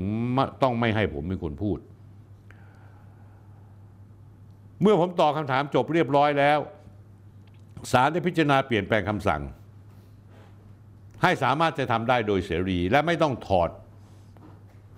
เรื่องราวต่างๆที่ลงไปแล้วเพียงแต่ว่ายังคงห้ามผมไม่ให้กล่าวถึงบริษัท Mining Pro จำกัดที่ในแทนไทยเป็นผู้ถือหุ้นลักกระแสไฟฟ้ามาใช้ทั้งที่ควรจะยกเลิกคำสั่งห้ามทุกกรณีเรื่องนี้คุณตุลบอกว่าเราไม่ได้คัดค้านคำสั่งศาลแต่ขออนุญาตไม่เห็นด้วยในเชิงวิชาการครับท่านผู้ชมครับท่านผู้ชมครับในรายการคุยทุกเรื่องกับสนธิตอนที่176สัปดาห์ที่แล้ววันศุกร์ที่10กุมภาพันธ์2566ผมได้เกริ่นให้ท่านผู้ชมทราบไปแล้วว่าในรายการวันนี้ผมจะเอาคำพิพากษาศาลแพ่งคดีดำหมายเลขที่ฟอฟัน 50/2564 คดีหมายเลขแดงที่ฟอฟัน 101/2002565 เมื่อวันที่ 16 สิงหาคม 2565 โดยคำสั่งศาลแพ่งนั้นมีคำสั่งให้ยึดทรัพย์ในแทนไทยนรงค์กูลและพวกเป็นเงิน 176 ล้าน 127,860 บาทและ 99 สตางค์โดยชี้ให้เห็นในคำพิพากษาศาลแพ่งว่าคำแก้ตัวและคำร้องค้านของนายแทนไทยพ่อแม่และผู้เกี่ยวข้องรวมทั้ง8คนนั้นฟังไม่ขึ้นคำพิพากษาในคดีนี้ มีความยาว53หน้าใน53หน้านี้มีรายละเอียดที่น่าสนุกหลายๆประการเล่าไปเล่ามาท่านผู้ชมจะเริ่มเห็นความเชื่อมโยงต่างๆและจะเฉลยให้ภาพที่มาของความร่ำรวยของเด็กหนุ่มคนหนึ่ง อายุเพียง 26-27 ปีว่าสามารถจะร่ำรวยขึ้นมาได้ยังไงเกิดจากการทำธุรกิจสีเทาหรือสีดำอะไรบ้างนอกจากนี้แล้วยังเมื่อเจาะลึกลงไปในรายละเอียดแต่ละชื่อแต่ละบริษัทบุคคลแต่ละคนนำมาเชื่อมต่อกับเส้นเวลาที่เขาเรียกว่าไทม์ไลน์ของคดีแล้วก็จะยิ่งเห็นภาพความล่มสลายของสังคมรวมไปถึงกระบวนการยุติธรรมของไทยว่าถ้าผมและท่านผู้ชมปล่อยให้สังคมปล่อยให้เป็นอย่างนี้ต่อไปรับรองว่าประเทศไทยสังคมไทยจะไม่เหลืออะไรเลยเหมือนที่ปู่ย่าตายายพ่อแม่บรรพบุรุษของเราเคยสอนเอาไว้ว่าเขาสอนยังไงโจรปล้น10 ครั้งยังเหลือบ้านไฟไหม้บ้าน10 ครั้งยังเหลือที่ดินเล่นการพนันครั้งเดียวไม่เหลืออะไรเลยสักอย่างหนึ่งเนื่องจากคำฟ้องที่คุณแทนไทยให้ทนายยื่นฟ้องผมในคดีอาญาคดีแพ่งระบุว่าผมใส่ร้ายเขาเป็นเจ้าของเว็บพนันออนไลน์นั้นไม่เป็นความจริงนี่คือคำฟ้องของเขานะฮะหน้าที่6จำเลยคือผมสนธิ ลิ้มทองกุลโฆษณาข้อความและภาพโดยเจตนาโน้มน้าวชักจูงให้บุคคลทั่วไปให้รู้สึกเกลียดชังโจทก์ก็คือคุณแทนไทยว่าเป็นคนไม่ดีเป็นเจ้าของเว็บไซต์พนันออนไลน์และร่ำรวยจากการทำเว็บไซต์พนันออนไลน์ซึ่งไม่เป็นความจริงนี่คำฟ้องของคุณแทนไทยนะฮะทั้งนี้ทั้งนั้นคุณแทนไทยจะเป็นเจ้าของเว็บไซต์พนันออนไลน์และร่ำรวยจากการทำเว็บไซต์พนันออนไลน์หรือไม่นั้นคำพิพากษาศาลแพ่งที่ผมกำลังจะมาอ่านเนี่ยแล้วขยายความในคดีดำหมายเลขฟอฟัน 50/2564 และคดีหมายเลขแดงฟอฟัน 10/2565 เมื่อวันที่18 สิงหาคมได้ให้คำตอบไว้อย่างละเอียดแล้วคดีนี้ท่านผู้ชมครับเป็นคดีการกระทำผิดเกี่ยวกับการฟอกเงินตามพระราชบัญญัติป้องกันและปราบปรามการฟอกเงินพุทธศักราช 2542 ซึ่งมีผู้คัดค้านหรือกล่าวอีกในหนึ่งว่าเป็นคนที่ไม่เห็นด้วยกับการพิพากษาครั้งนี้จำนวน 11 รายประกอบไปด้วย 1. คุณแทนไทยนรงกูล 2. แทนไทยอินดัสทรีจำกัด 3. บริษัทนรงกูลเวิลด์ 4. คุณอรุวัฒน์นรงกูล 5. นางปริยาพรนรงกูล 6. นายณัฐวุฒิแก้วสองสี 7. นายธนพลนรงกูล 8. นายพิชนันท์สุวรรณโน 9. ธนาคารไทยพาณิชย์จำกัดมหาชน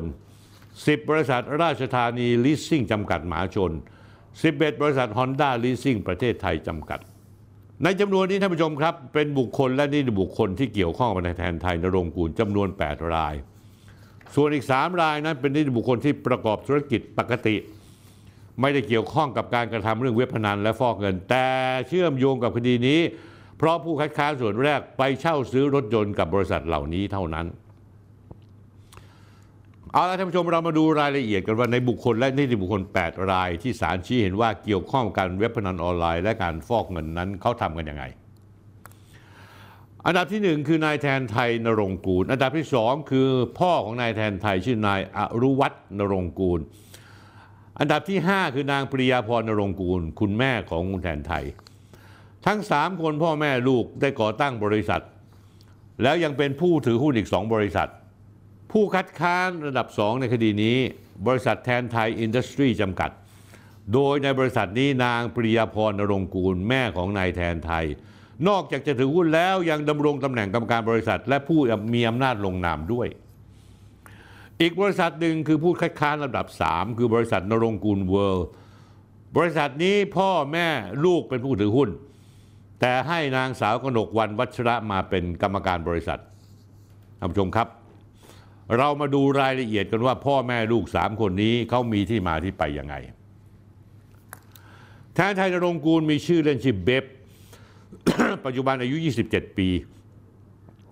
เกิดในครอบครัวข้าราชการกรมป่าไม้โดยพ่อนายอรุวัฒน์นรงกูลหรือที่เพื่อนฝูงเรียกกันว่าเฮียวัดดอนเมืองนั้นมีตำแหน่งเป็นลูกจ้างชั่วคราวตำแหน่งช่างสำรวจสังกัดสำนักฟื้นฟูและพัฒนาพื้นที่อนุรักษ์กรมอุทยานแห่งชาติสัตว์ป่าและพันธุ์พืชกระทรวงทรัพยากรธรรมชาติและสิ่งแวดล้อมได้รับเงินเดือน 17,000 บาทส่วนแม่นั้นนางปริยาพรนรงกูลหรือเจ๊จิ๊บทำงานเป็นพนักงานราชการสำนักจัดการที่ดินป่าไม้กรมป่าไม้กระทรวงทรัพยากรธรรมชาติและสิ่งแวดล้อมข้อมูลจากคำพิพากษาศาลแพ่งหน้าที่42ท่านผู้ชมครับ ระบุว่าทำงานตั้งแต่วันที่1กรกฎาคม2548จนถึงวันที่10ตุลาคม2562ได้รับเงินเดือนอัตราสุดท้ายคือ 25,440 บาทข้อมูลดังกล่าวสอดคล้องกับข้อมูลที่นิตยสารเท่าแก่ใหม่ฉบับที่76เดือนมีนาคม2557เคยกล่าวเกี่ยวกับครอบครัวนายแทนไทยไว้ดังนี้นี่คือข้อมูลของนิตยสารนะครับนิตยสารเท่าแก่ใหม่เบฟอาจไม่ใช่คนยากจนแต่ไม่ได้มาจากตระกูลที่ร่ำรวยหรือมีมรดกทิ้งไว้ให้โดยพ่อแม่ของเขารับราชการกรมป่าไม้ส่วนเบฟยังศึกษาอยู่ระดับมัธยมปลายเอกศิลป์คำนวณที่โรงเรียนแห่งหนึ่งในกรุงเทพเบฟเริ่มต้นการขายของออนไลน์เหมือนวัยรุ่นทั่วไปในยุคโซเชียลฟีเวอร์เขามีคุณสมบัติของนักธุรกิจที่กล้าลงทุนกล้าเสี่ยงและกล้าใช้เงินทำงานอันนี้คือคำให้สัมภาษณ์ของนายแทนไทยนะครับนายแทนไทยพูดอย่างนี้ผมเริ่มต้นจากหุ้นกับเพื่อนเซ้งร้านเกมที่เคยเข้าไปใช้บริการประจำด้วยเงินเก็บที่มีอยู่และจ้างคนดูแลร้านทำเลตั้งอยู่ที่ย่านหอพักหลังมอรังสิต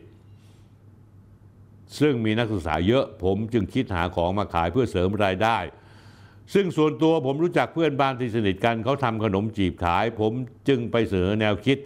เพิ่มยอดขายให้โดยจะทำการตลาดผ่านสื่อออนไลน์และแบ่งผลประโยชน์กำไรอย่างยุติธรรมขอสร้างแบรนด์ขึ้นมาใหม่โดยใช้ชื่อผมคือขนมจีบแทนไทยเอารูปให้ดูนะฮะ2556และ2557หรือประมาณ10ปีที่แล้วท่านผู้ชมขณะที่แทนไทยยังเป็นวัยรุ่นอยู่ยังใสๆอยู่อายุ 17-18 ปีผมเชื่อว่าเขากับครอบครัวคงทำธุรกิจขนมจีบอย่างจริงๆจังๆแต่ประเด็นที่สำคัญมากคือหลายปีต่อมาเมื่อเขาถูกจับข้อหาทำเว็บพนันและฟอกเงินนั้นเขาดันใช้ข้ออ้างในการทำธุรกิจขายขนมจีบ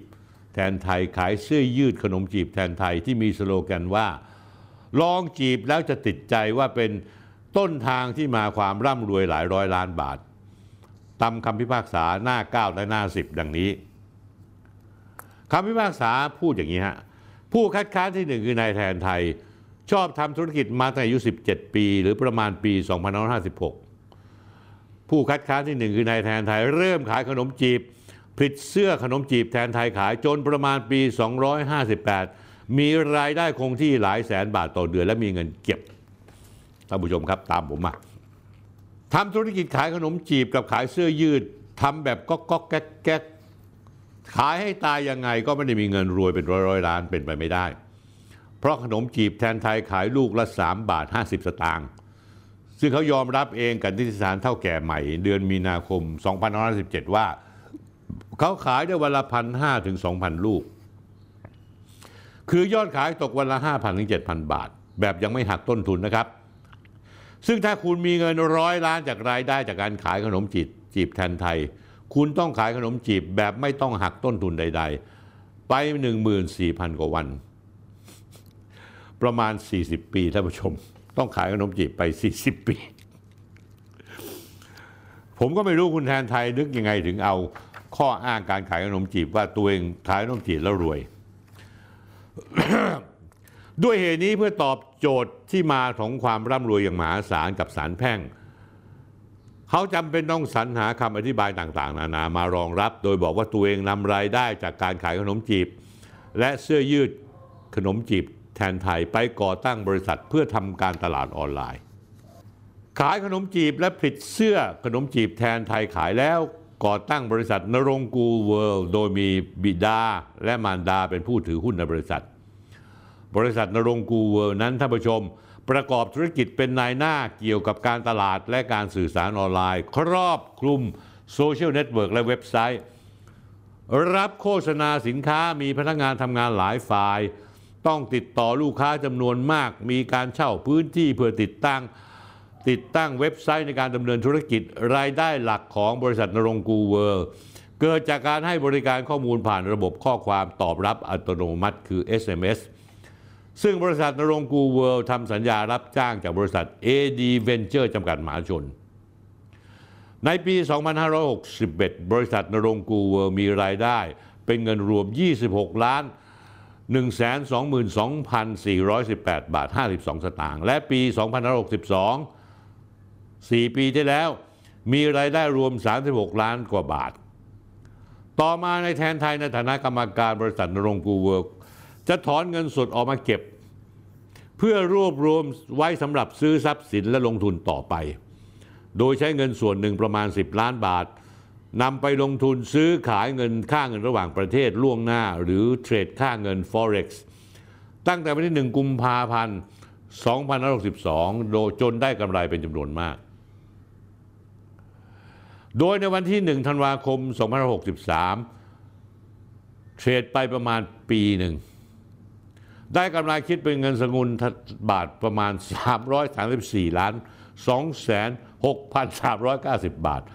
เอาเงินกำไรจากการขายขนมจีบเนี่ยนะไปเทรดใช้เงินส่วนหนึ่ง10ล้านบาทเอาไปเทรด Forex แล้วได้กำไรมาปีหนึ่ง334ล้านบาทจากเงินต้น10ล้านบาทท่านผู้ชมงอกเป็น334ล้านบาทหรือว่าทำกำไร30กว่าเท่าในระยะเวลาเพียงปีกว่าๆซึ่งในแทนไทยทยอยถอนเงินกำไรออกมาใช้จ่ายซื้อทรัพย์สินต่างๆรวมทั้งมอบให้พ่อซึ่งเป็นผู้คัดค้านที่ 4 ตั้งแต่ประมาณเดือนเมษายน 2563 ถึงวันที่ 8 ธันวาคม 2563 รวม 7 ครั้งเป็นเงินทั้งหมด 29 ล้านบาทและมอบให้แม่ซึ่งเป็นผู้คัดค้านที่ 5 ตั้งแต่ประมาณตุลาคม 2562 ถึงวันที่ 8 ธันวาคม 2563 จำนวน 8 ครั้งเป็นเงินรวม 28 ล้านบาทเพื่ออะไรท่านผู้ชมเพื่อทดแทนคุณพ่อแม่คุณแทนไทยครับคุณที่เป็นลูกที่กตัญญูกับพ่อแม่มากนะระยะเวลาปีเดียวให้เงินพ่อแม่รวมกันแล้ว 57 ล้านบาทแต่ผมไม่รู้จริงๆคุณแทนไทยว่าเงินที่คุณให้พ่อแม่นั้นเป็นการแสดงความกตัญญูหรืออกตัญญูกับพ่อแม่กันแน่เพราะว่าเงินที่คุณให้ไปเป็นเงินที่มีปัญหามันเป็นเงินที่ชี้แจงที่มาที่ไปไม่ได้ไม่สมเหตุสมผลไม่มีหลักฐานที่มาที่ไปและสุดท้ายคุณแทนไทยครับจะนำทุกภัยที่ใหญ่หลวงยิ่งกว่ากับพ่อแม่และครอบครัวของคุณซึ่งผมจะเล่าต่อไปว่ามันคืออะไรแล้วกลับมาเรื่องที่เงินที่คุณแทนไทยอ้างว่าได้กำไรจากการเทรดค่าเงิน334ล้านบาทกันต่อนอกจากเอาเงินให้พ่อแม่57ล้านบาทแล้วยังเอาไปซื้อรถยนต์หรูอีก5คันประกอบด้วย Porsche Macan 2.0 หมายเลขทะเบียนช.ช. 1688ราคา 3,885,000 บาทรถ Nissan รุ่น GTR 50 Anniversary หมายเลขทะเบียน1ขอไข่ผอพึ่ง1437กรุงเทพราคา 8,270,000 บาทรถ Lamborghini รุ่น Aventador SVJ Roadster หมายเลขทะเบียนป้ายแดงกไก่9999กรุงเทพราคา49ล้านบาทเช่าซื้อรถ Porsche รุ่น911 Carrera S Coupe หมายเลขทะเบียนจจ1688กรุงเทพราคา 6,331,794 บาทเช่าซื้อรถ McLaren รุ่น720คูเป้หมายเลขทะเบียน1ขอไข่นอเนน5493กรุงเทพราคา28ล้านกว่าบาทสรุปแล้วยอดรวมในเวลาปีเสร็จๆตั้งแต่เดือนมิถุนายน 2562 จนถึงกรกฎาคม 2563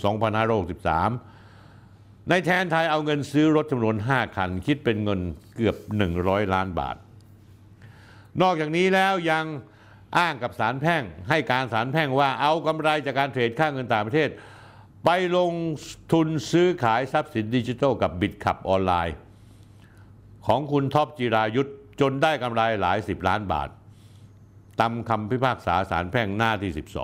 12ซึ่งผมอยากจะเตือนคุณแทนไทยนิดหนึ่งเงินที่คุณเอาไปซื้อบิตคับนั้นเป็นเงินที่ฟอกมาและเป็นเงินที่ไม่บริสุทธิ์และผมก็อยากจะเตือนคุณท็อปจิรายุทธเหมือนกัน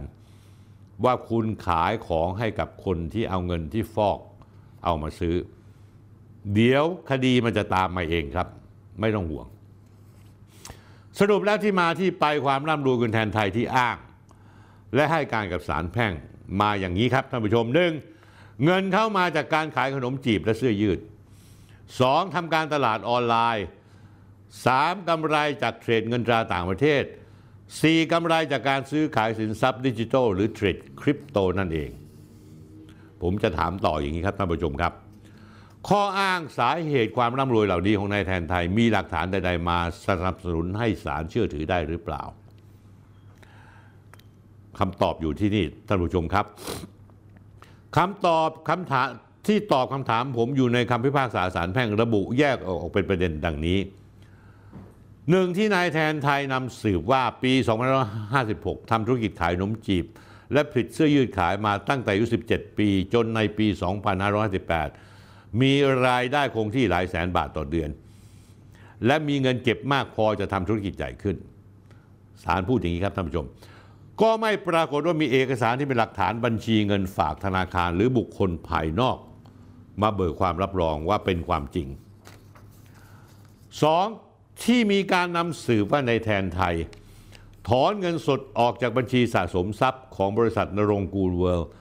มาเก็บเอาไว้เพื่อรวบเอาไว้สำหรับซื้อทรัพย์สินลงทุนต่อไปศาลท่านบอกงี้ครับเป็นการเบิกความลอยๆไม่มีเอกสารใดๆอ้างอิงเช่นกัน3. ส่วนที่เบิกความว่านำเงินไปลงทุนซื้อขายต่างประเทศเงินต่างประเทศล่วงหน้าหรือเทรดค่าเงินบาทระหว่างประเทศ Forex ตั้งแต่1 กุมภาพันธ์ 2562จนถึง1 ธันวาคม 2563ได้กำไรเป็นเงินประมาณ334ล้านบาทแล้วถอนเงินกำไรในวันที่28 ธันวาคม 2563เป็นเงินประมาณ302ล้านบาทจากนั้นก็เอาเงินที่ได้มานี้ไปซื้อทรัพย์สินต่างๆจะเห็นได้ว่าการลงทุนซื้อขายเงินตราต่างประเทศล่วงหน้าหรือเทรดค่าเงินระหว่างประเทศ Forex ที่นายแทนไทยกล่าวอ้างว่าสามารถทำกำไรในช่วง1ปีกับอีก10เดือนเป็นเงินสูงถึง334กว่าล้านบาทนั้นเป็นเรื่องเกินความคาดหมายตามปกติที่บุคคลใดจะสามารถลงทุนด้วยเวลาไม่นานแต่ได้เป็นกำไรเป็นยอดเงินสูงมากถึง300กว่าล้านบาทเศษศาลพูดอย่างนี้ครับแต่นายแทนไทยกลับไม่นำพยานบุคคลผู้รู้เห็นเกี่ยวข้องกับการลงทุนซื้อขายเงินต่างประเทศล่วงหน้าหรือเทรดค่าเงินระหว่างประเทศมาเบิกความยืนยันทั้งที่เป็นเรื่องที่สำคัญในคดีคงมีเฉพาะนายวรวัฒน์นาคแนวดีซึ่งเป็นพยานของนายแทนไทยเบิกความกล่าวอ้างตนเองว่าเป็นผู้เชี่ยวชาญด้านการลงทุนทางการเงินและการซื้อขายล่วงหน้าอัตราแลกเปลี่ยนค่าเงินระหว่างประเทศสนับสนุนเท่านั้นไม่มีเจ้าพนักงานของรัฐที่เกี่ยวข้องกับการดูแลค่าเงินระหว่างประเทศซึ่งส่งผลกระทบต่อเศรษฐกิจของประเทศไทยเช่นเจ้าหน้าที่กระทรวงการคลังธนาคารแห่งประเทศไทยหรือกระทรวงการต่างประเทศและไม่นำบุคคลที่เกี่ยวข้องกับการลงทุนและถอนเงินดังกล่าวได้แก่พนักงานของบริษัทตัวแทนในการลงทุนซื้อขายเงินต่างประเทศล่วงหน้าของนายแทนไทยที่อ้างว่าอยู่ที่ฮ่องกงและนายหน้าอิสระที่อ้างว่าเป็นผู้รับแลกเงินสดที่เป็นกำไรเอามาเบิกความรับรองโดยปราศจากเหตุผลท่านผู้ชมครับผมขอแทรกตรงนี้นิดนะครับท่านผู้ชมตรงจุดนี้คำพิพากษาศาลแพ่งระบุชื่อคนหนึ่งที่นายแทนไทยใช้เป็นพยานในข้ออ้างของความร่ำรวยจากการเทรด Forex คือนายวรวัฒน์นาคแนวดีผมเอารูปขึ้นให้ดูนะครับนายวรวัฒน์นาคแนวดีนายวรวัฒน์นาคแนวดีเนี่ยชื่อเล่นชื่อแอคมี่มีฉายาในวงการว่าไอ้ลิงดำตำแหน่งประธานบริหารบริษัท Bitdance จำกัดอ้างตัวว่าเป็นบริษัทพัฒนาซอฟต์แวร์ด้านฟินเทคด้วยเทคโนโลยีบล็อกเชนระดับโลกของคนไทยเปิดตัวอย่างเป็นทางการด้วยทุนจดทะเบียน150ล้านบาทผมจะไม่ลงลึกไปถึงเรื่องของไอ้ลิงดำหรือนายวรวัฒน์นาคแนวดีพยานปากสำคัญของนายแทนไทยที่ศาลแพ่งไม่ได้ให้ความเชื่อถือเลยเหตุผลเพราะเวลาเรามีน้อยเอาไว้มีเวลาผมจะมาเจาะเรื่องของนายคนนี้ให้ฟังว่านายคนนี้มีวีรกรรมและวีรเวรอะไรที่เป็นที่เรื่องลือในแวดวงวัยรุ่นที่อ้างว่าเทรด Forex และเล่นเงินดิจิทัลแล้วร่ำรวยกันบ้างท่านผู้ชมครับ เรากลับมาถึงคำพิพากษาศาลแพ่งกับนายแทนไทยต่อคำพิพากษาศาลแพ่งในหน้าที่38ท่านผู้ชมยังระบุเกี่ยวกับเรื่องการไม่เสียภาษีด้วยว่านายแทนไทยนำสื่อว่าไม่ได้ยื่นภาษีเงินได้จากการซื้อขายเงินต่างประเทศล่วงหน้าเพราะท่านผู้ชมฟังให้ดีๆนะฮะไม่มีความรู้ว่าจะต้องเสียภาษีหรือไม่อย่างไรเพราะไม่ได้อยู่ในระบบภาษีของประเทศไทยนั้นก็เป็นความเข้าใจส่วนตัวนายแทนไทยเองส่วนความเป็นจริงจะเป็นยังไงนั้นนายแทนไทยก็ไม่ได้นำสืบให้ข้อเท็จจริงปรากฏนี่คือคำพูดของศาลนะครับทั้งที่อยู่ในวิสัยที่จะทำได้โดยการขอให้ศาลมีหมายเรียกเจ้าพนักงานสรรพากรอันเป็นหน่วยงานที่รับผิดชอบโดยตรงมาเบิกความอธิบายทั้งขัดกับหลักกฎหมายทั่วไปที่ว่า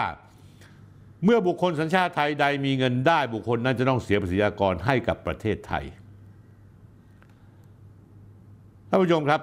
ตามผมมาในหน้าที่ 38-39 ของคำพิพากษาศาลแพ่ง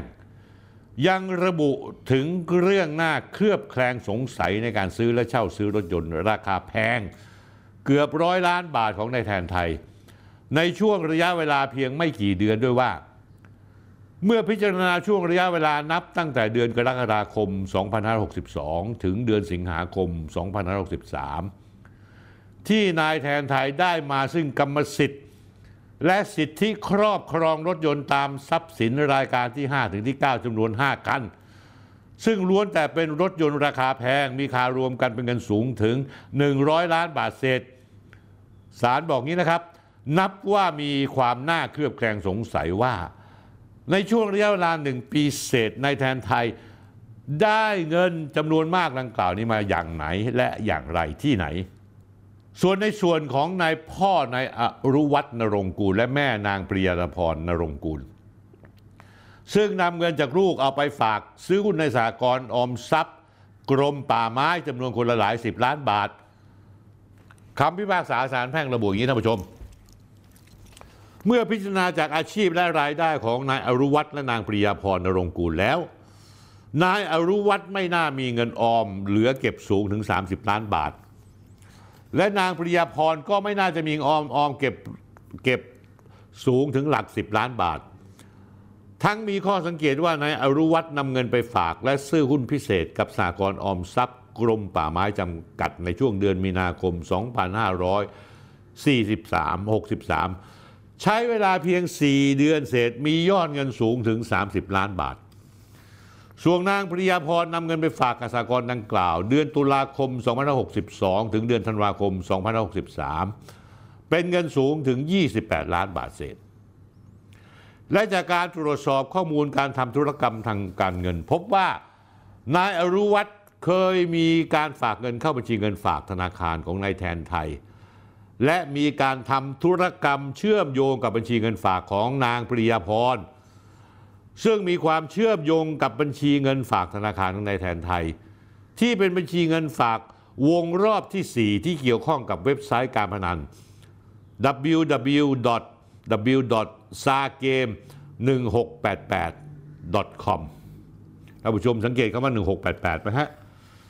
นั่นคือหมายเลขทะเบียนรถซึ่งนายแทนไทยชอบใช้ตลอดเวลาจะลงด้วย1688ยกเว้นมีอยู่คันหนึ่งซึ่งเป็นกอไก่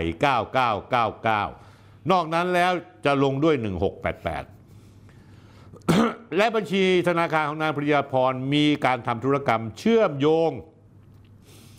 กับบัญชีเงินฝากธนาคารในแทนไทยที่เป็นบัญชีเงินฝากวงรอบที่4ที่เกี่ยวข้องกับเว็บไซต์พนันเว็บเดียวกันด้วยท่านผู้ชมครับ นอกจากนั้นแล้วท่านผู้ชมครับคำพิพากษาศาลแพ่งในหน้าที่43ยังระบุด้วยว่านายอรุวัฒน์พ่อนายแทนไทยมีเงินฝากมหาศาลหลาย10 ล้านบาทในช่วงระยะเวลา7 ปีคือระหว่าง 2556 ถึง 2562 แต่ดันแจ้งสรรพากรว่าตนมีรายได้ในแต่ละปีไม่ถึง 200,000 บาทตรงนี้แหละครับคุณแทนไทยผมจะพูดหน่อยคุณกำลังทำเวรทำกรรมให้กับพ่อแม่คุณความกตัญญูของคุณจะกลายเป็นการแสดงความอักตัญญูแทนเพราะผมได้ข่าวมาว่าเจ้าหน้าที่รัฐทั้งปปงและDSIกำลังจะแยกคดี เกี่ยวกับความสัมพันธ์ทางการเงินระหว่างคุณกับพ่อและแม่รวมถึงบริษัทแทนไทยอินดัสทรีและนรงกูลเวอร์ขึ้นมาเป็นคดีอาญาอีกคดีหนึ่งผมย้ำนะคุณแทนไทยนะเป็นคดีอาญาเนื่องจากมีการความเกี่ยวพันฐานความผิดเกี่ยวกับการฟอกเงินตามพระราชบัญญัติฟอกเงินมาตรา5ซึ่งระบุอย่างนี้คุณแทนไทยผู้ใดโอนรับโอนหรือเปลี่ยนสภาพทรัพย์สินที่เกี่ยวกับการกระทำผิดเพื่อซุกซ่อนหรือปกปิดแหล่งที่มาของทรัพย์สินนั้นหรือผู้ช่วยเหลือผู้อื่นไม่ว่าก่อนขณะหรือหลังการกระทำความผิดมิให้ต้องรับโทษหรือรับโทษน้อยลงในความผิดมูลฐานหรือ2กระทำด้วยประการใดเพื่อปกปิดหรืออำพรางลักษณะที่แท้จริงของการได้มาแหล่งที่ตั้งของการจำหน่ายการโอนการได้สิทธิใดๆซึ่งทรัพย์สินที่เกี่ยวข้องกับการกระทำความผิดข้อที่3ได้มาครอบครองหรือใช้ทรัพย์สินโดยรู้ในขณะที่ได้มาครอบครองหรือใช้ทรัพย์สินนั้นว่าเป็นทรัพย์สินที่เกี่ยวข้องกับการกระทำความผิดผู้นั้นกระทำความผิดฐานฟอกเงินคุณแทนไทยครับนี่คือมาตรา5คำพิพากษาของศาลแพ่งก็ระบุตรงนี้ไว้อย่างชัดเจนในหน้าที่45ศาลแพ่งระบุอย่างนี้ครับ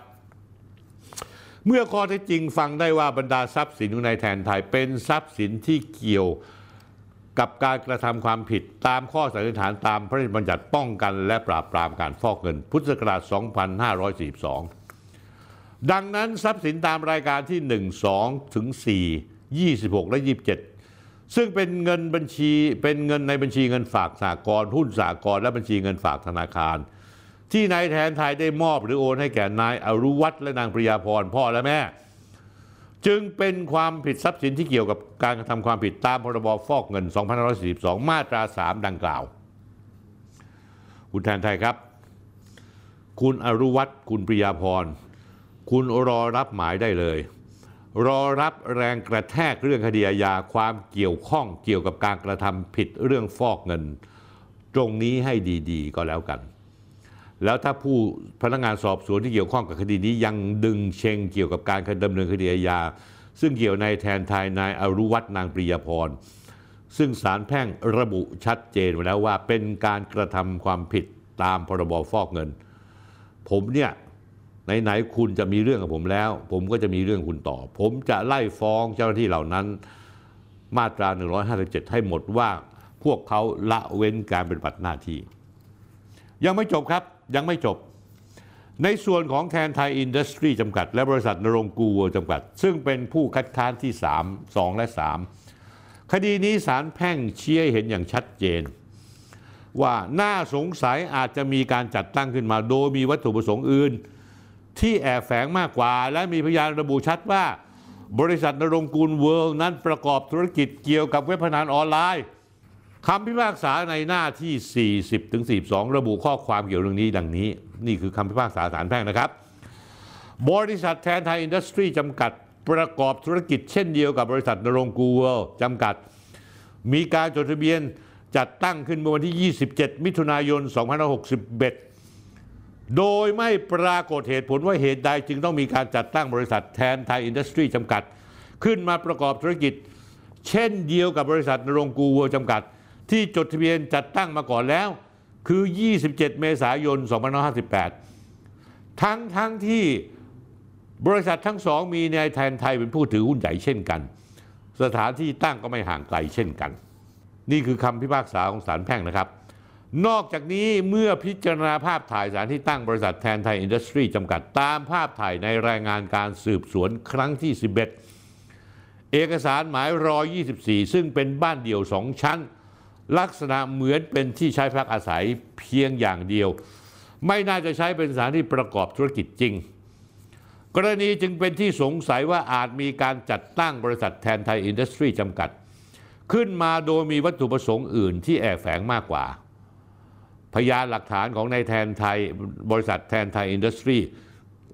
จึงมีน้ำหนักน้อยมากไม่สามารถหักล้างข้อสันนิษฐานตามพรบฟอกเงินพ.ศ. 2542 มาตรา 51 วรรค 3 ได้ นอกจากนี้ในส่วนของบริษัทนรงกูเวิลด์จำกัดคำพิพากษาศาลแพ่งหน้า41ระบุว่ามีบุคคลชื่อนายวีกิจมณกุลเคยให้ถ้อยคำแก่เจ้าหน้าที่ตำรวจว่าตนทำงานให้กับบริษัทนรงกูเวิลด์ซึ่งประกอบธุรกิจเกี่ยวกับการพนันออนไลน์พูดออกมาเลยมีผู้คัดค้านที่6ในคดีนี้คือนายณัฐวุฒิแก้วสองศรีเป็นหัวหน้าพนักงานสรุปแล้วคำพิพากษาศาลแพ่งชี้ให้เห็นว่าที่มาของความร่ำรวยนับร้อยล้านบาทเท่าที่พบตอนนี้นะท่านผู้ชมจริงๆแล้วมีหลักพันล้านบาทแล้วก็เงินทองฝากเอาไว้ที่ต่างประเทศเดี๋ยวผมวันหลังจะขุดคุยมาเล่าให้ฟังเพราะไหนๆคุณแทนไทยก็ประกาศตัวเป็นศัตรูชนกับผมแล้วอย่าถอยนะคุณแทนไทยผมเนี่ยไม่ถอยหรอกแล้วผมจะขุดลงไปลึกถึงก้นบึ้งซึ่งคุณก็อาจจะคาดไม่ถึงว่าข้อมูลที่ผมมีนั้นมันทำไมถึงน่ากลัวเช่นนี้การที่นายร่ำรวยหลายร้อยล้านบาทนับร้อยล้านบาทตามคำพิพากษาศาลแพ่งนั้นศาลบอกว่าคุณนายแทนไทยไม่มีหลักฐานหรือพยานที่น่าเชื่อถือมายืนยันทั้งที่น่าจะเบิกความได้ขณะที่ในส่วนการไม่เสียภาษีรายได้จากการซื้อขายเงินตราต่างประเทศก็ไม่เคยยื่นแจ้งภาษีใดๆอ้างว่าไม่รู้ต้องแจ้งอธิบดีกรมสรรพากรครับท่านสบายดีอยู่หรือเปล่าหรือว่าท่านทานข้าวอิ่มแล้วท่านมีอะไรทำเอาคำพิพากษาศาลแพ่งนี้ไปดูสิครับแล้วลงเรียกเก็บภาษีที่เขาไม่ได้แจ้งเพราะว่าท่านมีหน้าที่เก็บภาษีเงินรายได้ที่เข้ามาก็ในแทนไทยเนี่ยบอกว่ารวยจากการเทรดหุ้นเทรดคริปโตท่านก็จะต้องควรเข้าไปถามสอบถามไอ้เงินที่คุณได้มาเสียภาษีหรือเปล่าในแสดงหลักฐานซึ่งในแทนไทยผมไม่ได้เสียภาษีเมื่อไม่ได้เสียภาษีแล้วก็ต้องโดนภาษีย้อนหลังและโดนปรับและก็จะเข้ามูลฐานฟอกเงินอีกครั้งหนึ่ง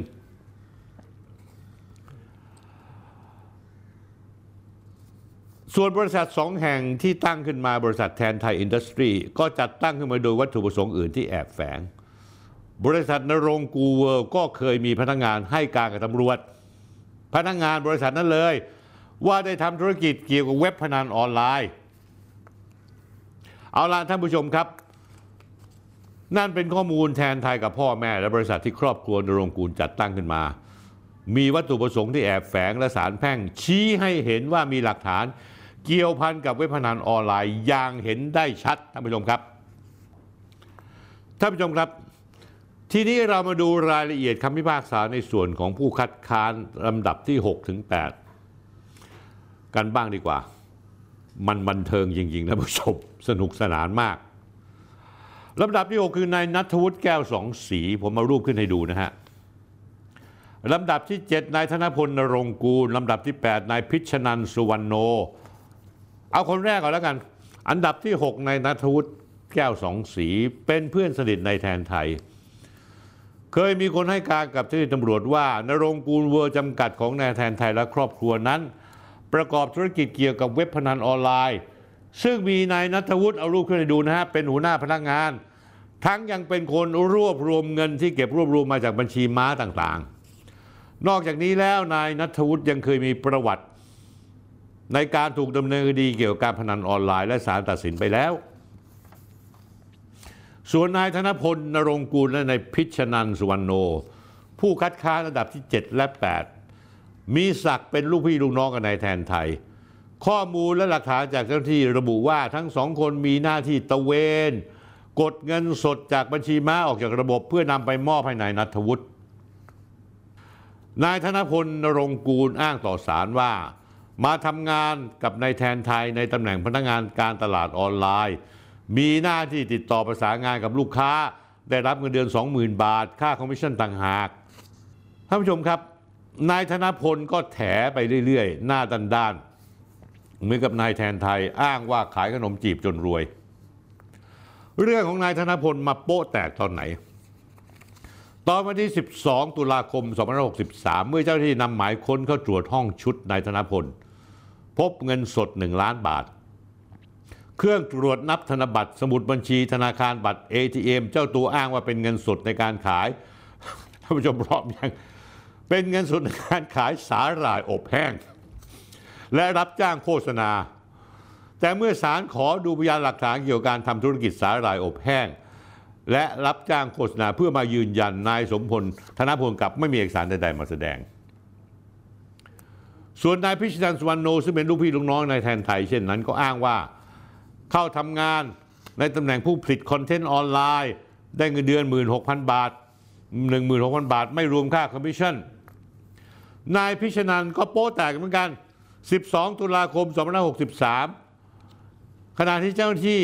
เรียกตัวรถยนต์ Honda Civic หมายเลขทะเบียน 8 กพ. 6930 กรุงเทพอยู่ในย่านดอนเมืองก็พบเงินสด4 ล้านบาท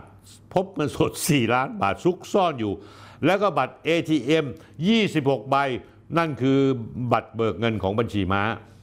ที่งามหน้าไปกว่านั้นในเอกสารคำพิพากษาหน้า27ของศาลแพ่งระบุอย่างชัดเจน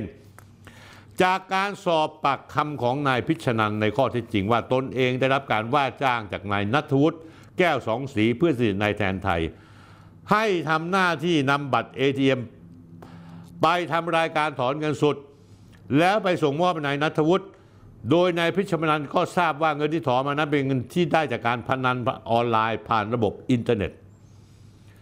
นอกจากนี้แล้วยังมีนายสหพลหรือโอมไม่ทราบนามสกุลเกี่ยวข้องการดำเนินการของนายณัฐวุฒิด้วยเมื่อเจ้าหน้าที่ตรวจสอบแอปไลน์ของนายพิชนันพบว่าเมื่อนายพิชนันไปถอนเงินสดจะต้องถ่ายรูปเงินสดและสรุปยอดสำนวนเพื่อแจ้งข้อมูลให้ณัฐวุฒิทราบทั้งนี้ยอดเงินที่มีการถอนนั้นมีพยานหลักฐานเชื่อมโยงว่ายังมีเงินที่เกี่ยวข้องกับการพนันของเว็บไซต์อื่นอีกด้วยไม่ใช่เฉพาะเว็บไซต์เดียวที่สำคัญท่านผู้ชมครับ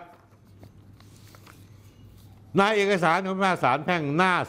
33ยังระบุชัดเจนถึงความเชื่อมโยงระหว่างนายแทนไทยว่า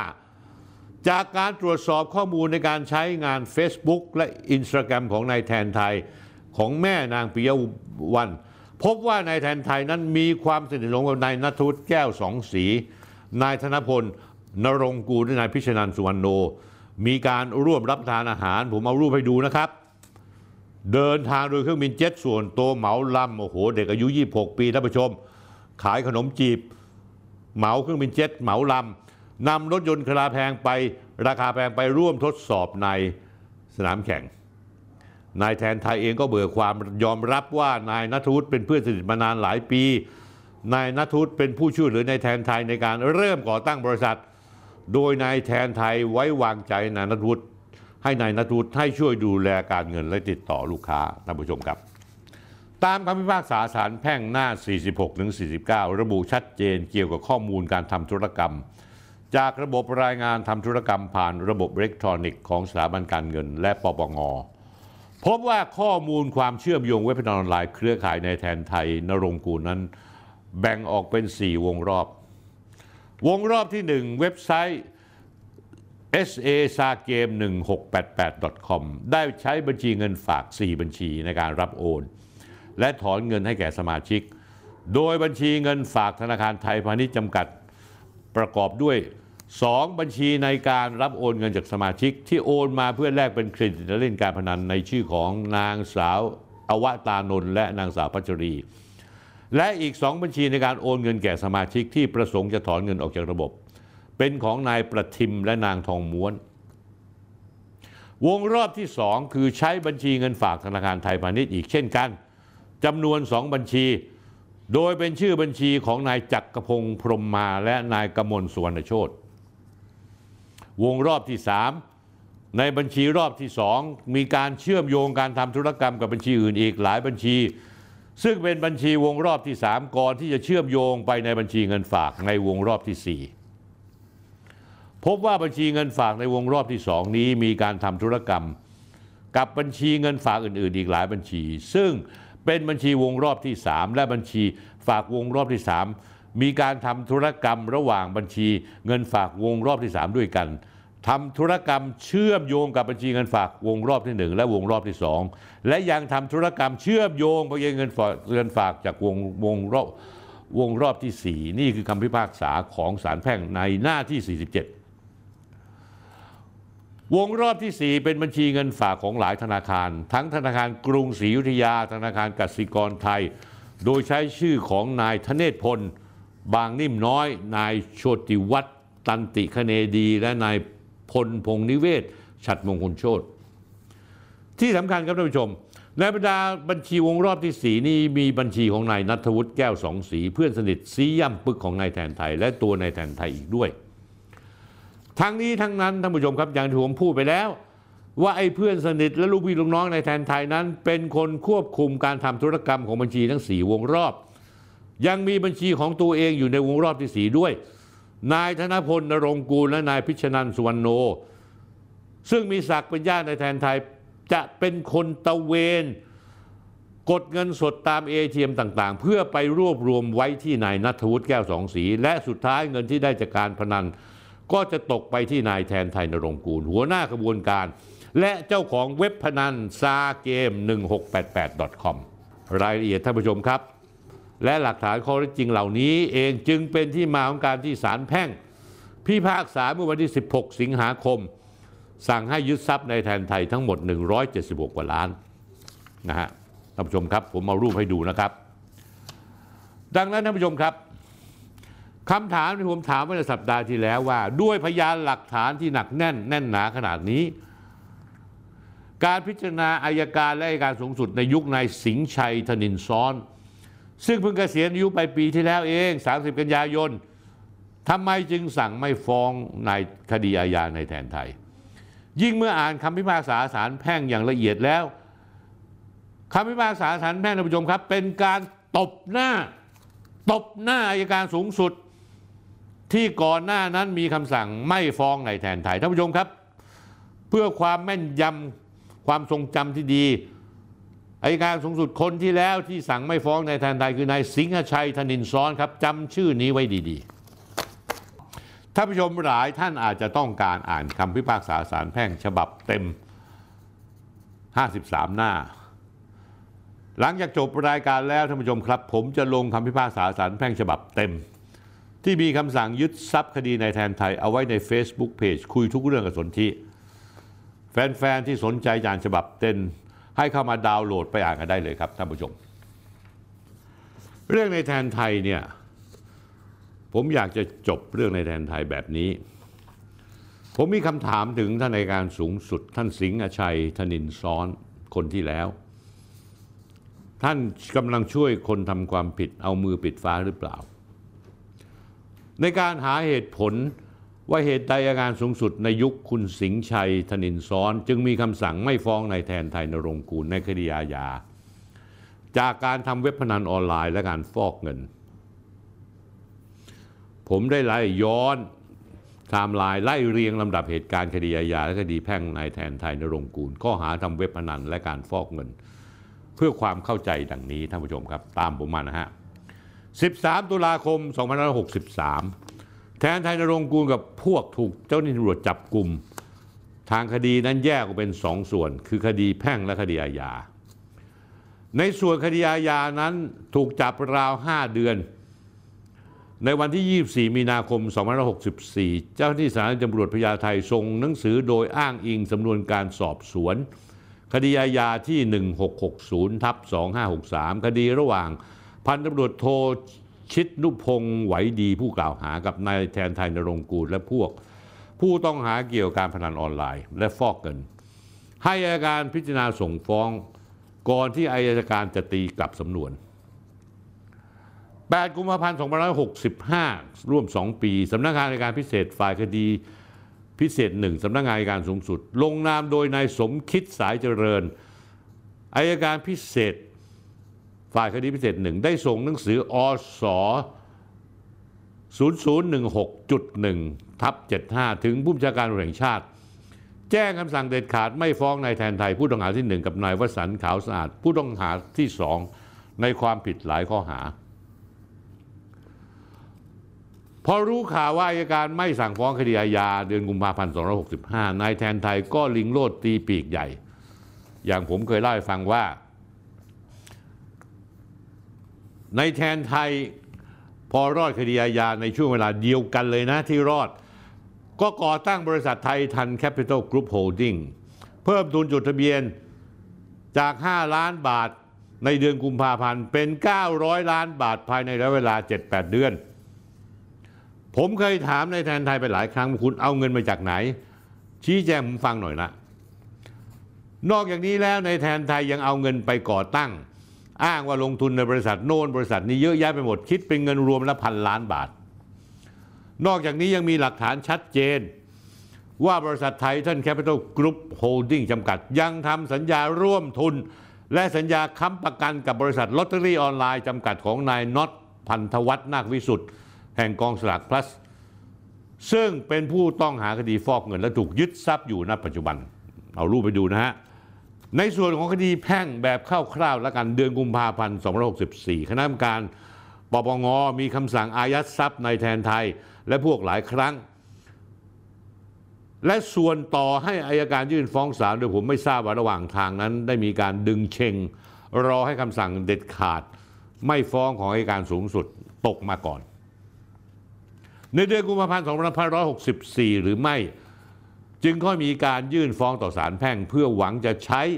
คำสั่งเด็ดขาดไม่ฟ้องของอัยการสูงสุดไปอ้างอิงในศาลแพ่ง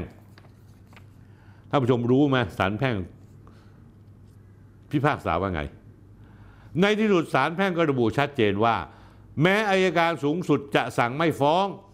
แต่พยานหลักฐานต่างๆที่เชื่อมโยงว่านายแทนไทยกับพวกนั้นกระทำความผิดกับการพนันออนไลน์และฟอกเงินนั้นชัดเจนจึงมีคำสั่งยึดทรัพย์31รายการเป็นเงิน176ล้านบาทในวันที่16สิงหาคม2565ที่ผมได้รายงานไปแล้วเมื่อกี้นี้ล่าสุดท่านผู้ชมครับ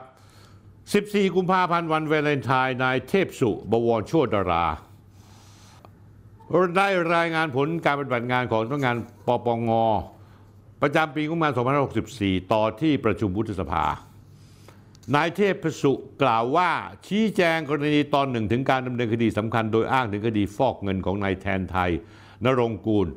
นายพันธวัฒน์นาควิสุทธิ์หรือน็อตกองสลากพลัสด้วยนั้นกรณีนายแทนไทยนั้นปปงได้ยึดอายัดทรัพย์ไปแล้ว2 ครั้งในข้อหาจัดให้มีการเล่นการพนันทางสื่ออิเล็กทรอนิกส์ศาลตัดสินถึงที่สุดแล้วให้ทรัพย์ตกเป็นของแผ่นดิน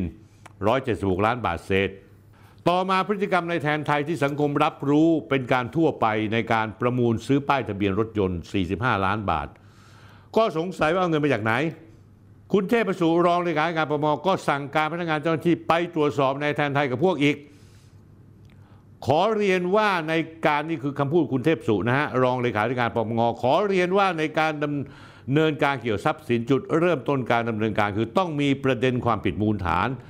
แล้วมีการรายงานตามระเบียบสำนักนายกว่าโดยการประสานงานเรื่องจะเข้าสู่ปปงโดยกองข่าวกรองทางการเงินมีหน้าที่สืบสวนเสนอคณะกรรมการธุรกรรมเพื่อมีมติให้ตรวจสอบธุรกรรมหรือทรัพย์สินในแต่ละรายคดีไปก็คือตรวจสอบในเชิงลึกนั่นเองโดยคดีนายแทนไทยคณะกรรมการธุรกรรมมีมติมอบหมายแล้วคำสั่งที่มอบหมายคือคำสั่งม.ไม่มีกรอบการสิ้นสุดก็คือว่าตรวจสอบได้ตลอดจนทุกวันนี้ก็ยังตรวจสอบได้คุณแทนไทยผมรู้ว่าคุณอยู่ที่ฮ่องกงตอนนี้คุณรู้ซะด้วยว่าปปงเขาบอกยังตรวจสอบได้ตลอดคุณเทพสุบอกว่าในกรณีที่เราพบพฤติการการกระทำผิดอีกไม่ว่าจะเป็นความผิดมูลฐานเดิมที่เคยกระทำผิดไว้หรือมูลฐานใหม่เราต้องตรวจสอบต่อไปและต้องอายัดทรัพย์ต่อไปทุกๆครั้งที่เราเจอ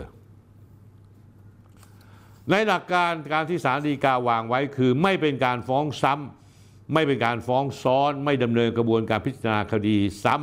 ำนั่นก็คือว่าเมื่อพบทรัพย์สินเพิ่มเติมหรือการพบการกระทำเป็นอีกก็สามารถจะยึดอายัดทรัพย์สินต่อไปได้กรณีนายแทนไทยได้มีการสั่งการไปเรียบร้อยแล้วว่าให้ตรวจสอบนอกจากการที่นำเงินจากตรงไหนไปซื้อป้ายทะเบียนต้องตรวจสอบภาพรวมทั้งหมดคุณเทพสุกล่าวต่อนะฮะนี่คือรองเลขาธิการปปงท่านกล่าวต่อว่ากรณีนายแทนไทยยังพบความเชื่อมโยงไปถึงกรณีคดีนายน็อตกองสลากพลัสซึ่งคดีกองสลากพลัสปปงทำงานร่วมกับสำนักงานตำรวจแห่งชาติ DSI แต่เนื่องจากคดีนี้ DSI รับเป็นคดีพิเศษแล้ว DSI จึงมีหน้าที่หลักในการตรวจสอบพฤติการการทำผิดทางอาญาขณะที่ในส่วนปปงนั้น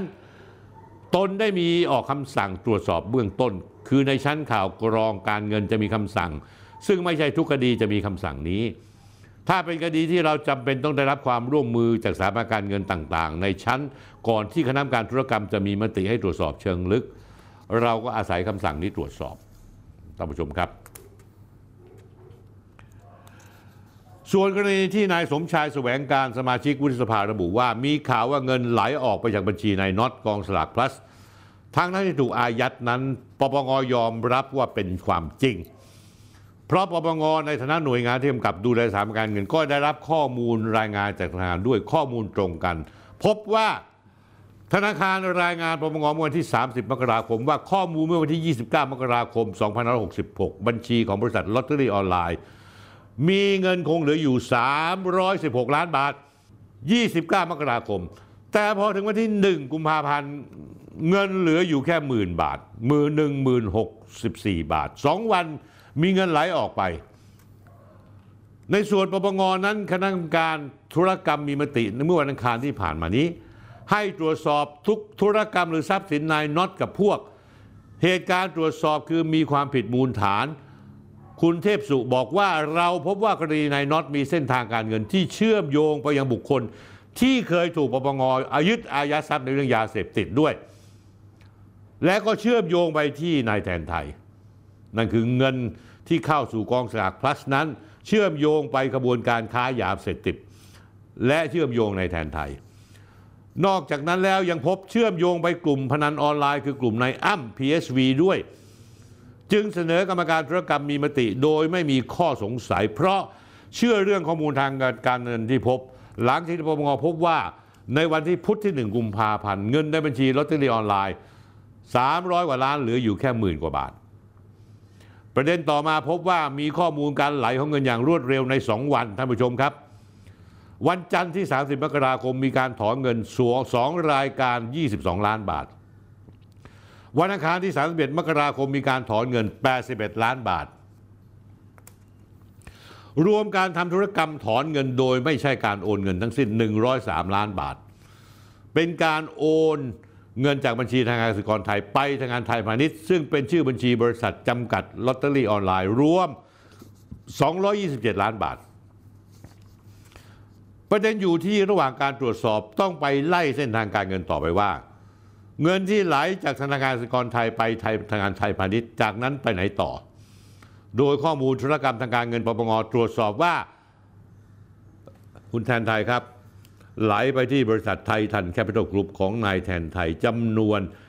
694รายการ188ล้านบาทคุณแทนไทยครับข้อมูลขนาดนี้แล้วคุณยังหน้าด้านมาฟ้องผมอีกเหรอเนี่ยฮะคุณรู้แบบคุณพลาดอย่างใหญ่เลยอย่างที่กล่าวคือนายน็อตพันธวัฒน์แถลงในวันที่31มกราคมว่าเขาถูกอายัดทุกบัญชีแล้วทำไมล่ะถึงจะมีการทำธุรกรรมได้คุณเทพสุบอกว่าเราต้องตรวจสอบว่าการแจ้งคำสั่งของพนักงานเจ้าหน้าที่กรมสอบสวนคดีพิเศษ DSI แจ้งเวลาไหน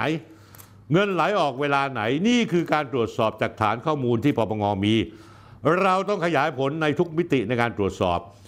ซึ่งตอนนี้เรามีอำนาจในการดำเนินการแล้วที่ผมสะท้อนให้ทุกท่านเห็นว่าเจ้าหน้าที่รัฐเกี่ยวข้องหรือไม่เพราะเงินไหลออกเพียงแค่2วันข้อมูลรั่วไหลหรือเปล่าเราคงไม่ก้าวล่วงไปยังหน่วยงานที่มีหน้าที่โดยตรง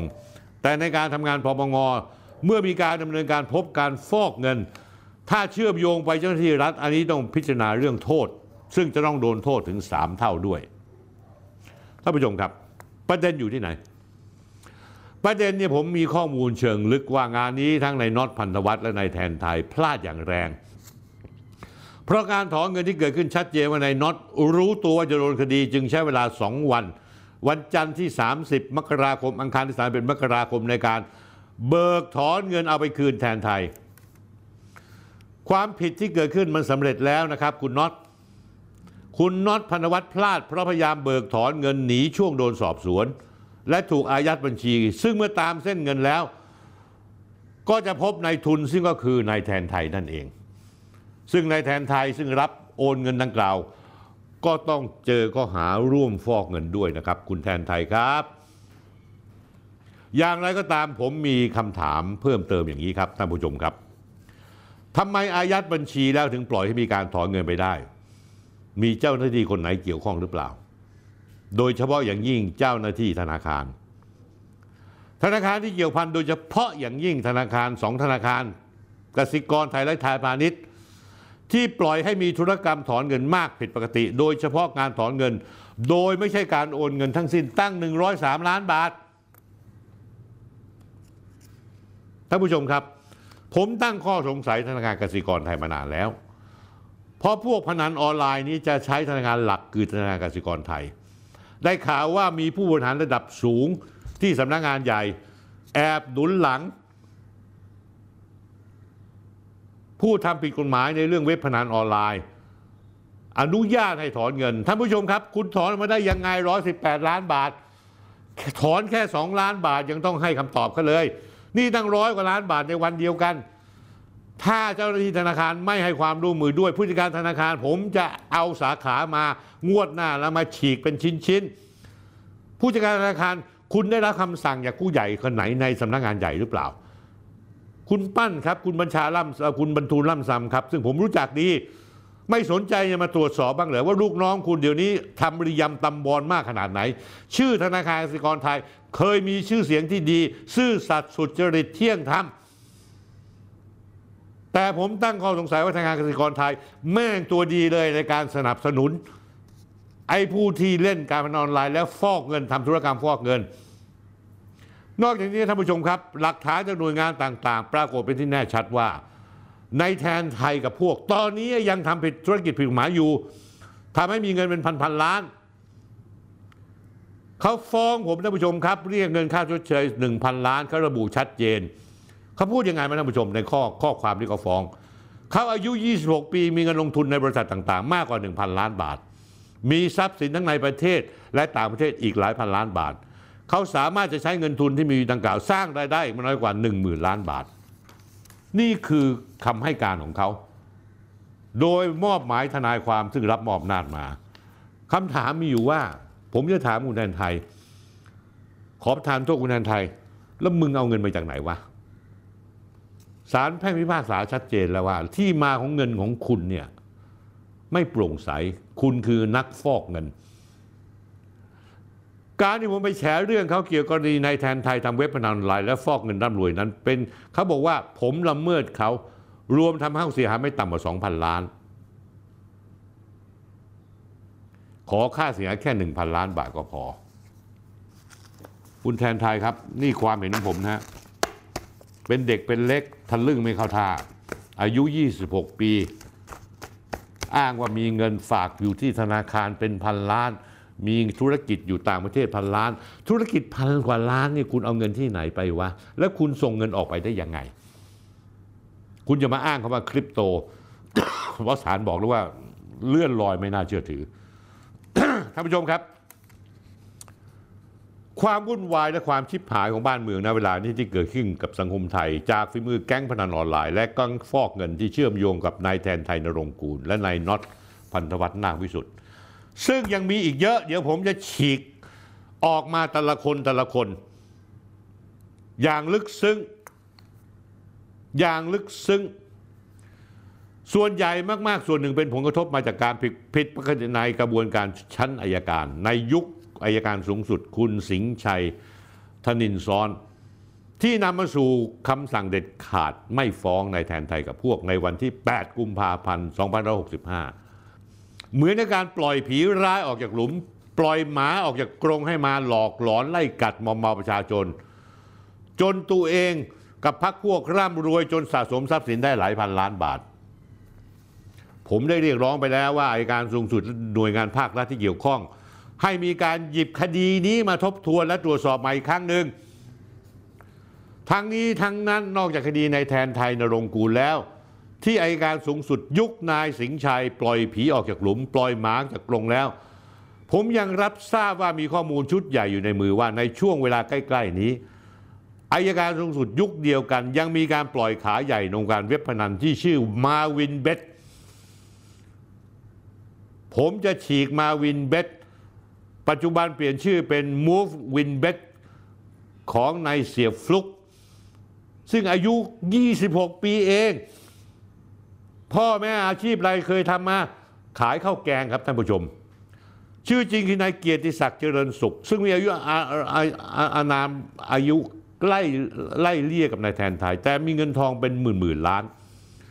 ให้หลุดรอดจากคดีจัดให้มีการเล่นพนันออนไลน์ฟอกเงินไปด้วยอัยการสูงสุดจัดการให้นะฮะจัดการเลยนอกจากแทนไทยเรื่องมีนายเนี่ยในฟลุกจริงๆแล้วท่านผู้ชมครับเรื่องราวในฟลุกเสียฟลุกในเกียรติศักดิ์เจริญสุขเจ้าของเครือข่ายเว็บพนันมาวินเบทมีรายละเอียดน่าสนใจอีกมากและสนุกสนานไม่แพ้นายแทนไทยเดี๋ยวใจเย็นๆผมเข้าไปแตะต้องคุณแน่นอนในฟลุกผมได้ข่าวว่าคุณมีปู่บุญธรรมไม่เหรอที่ปกป้องคุณอยู่ตอนนี้ผมอยากจะรู้ว่าปู่บุญธรรมคุณจะปกป้องคุณได้ยังไงและผมรู้ว่าปู่บุญธรรมคุณนี่คือใครด้วยแต่ผมขี้เกียจเอ่ยชื่อผมได้ข่าวว่าหลังจากที่เสียฟลุกมาวินเบทหลุดรอดคดีไปได้จากคำสั่งอัยการสูงสุดที่สั่งไม่ฟ้องก็เข้าไปสวามิภักดิ์กับผู้ใหญ่คนหนึ่งแล้วก็เรียกผู้ใหญ่คนนั้นว่าปู่บุญธรรมจ่ายเงินเป็นให้ประจำเดือนละ10 ล้านมั่ง20 ล้านมั่งท่านผู้ชมครับเอาละท่านผู้ชม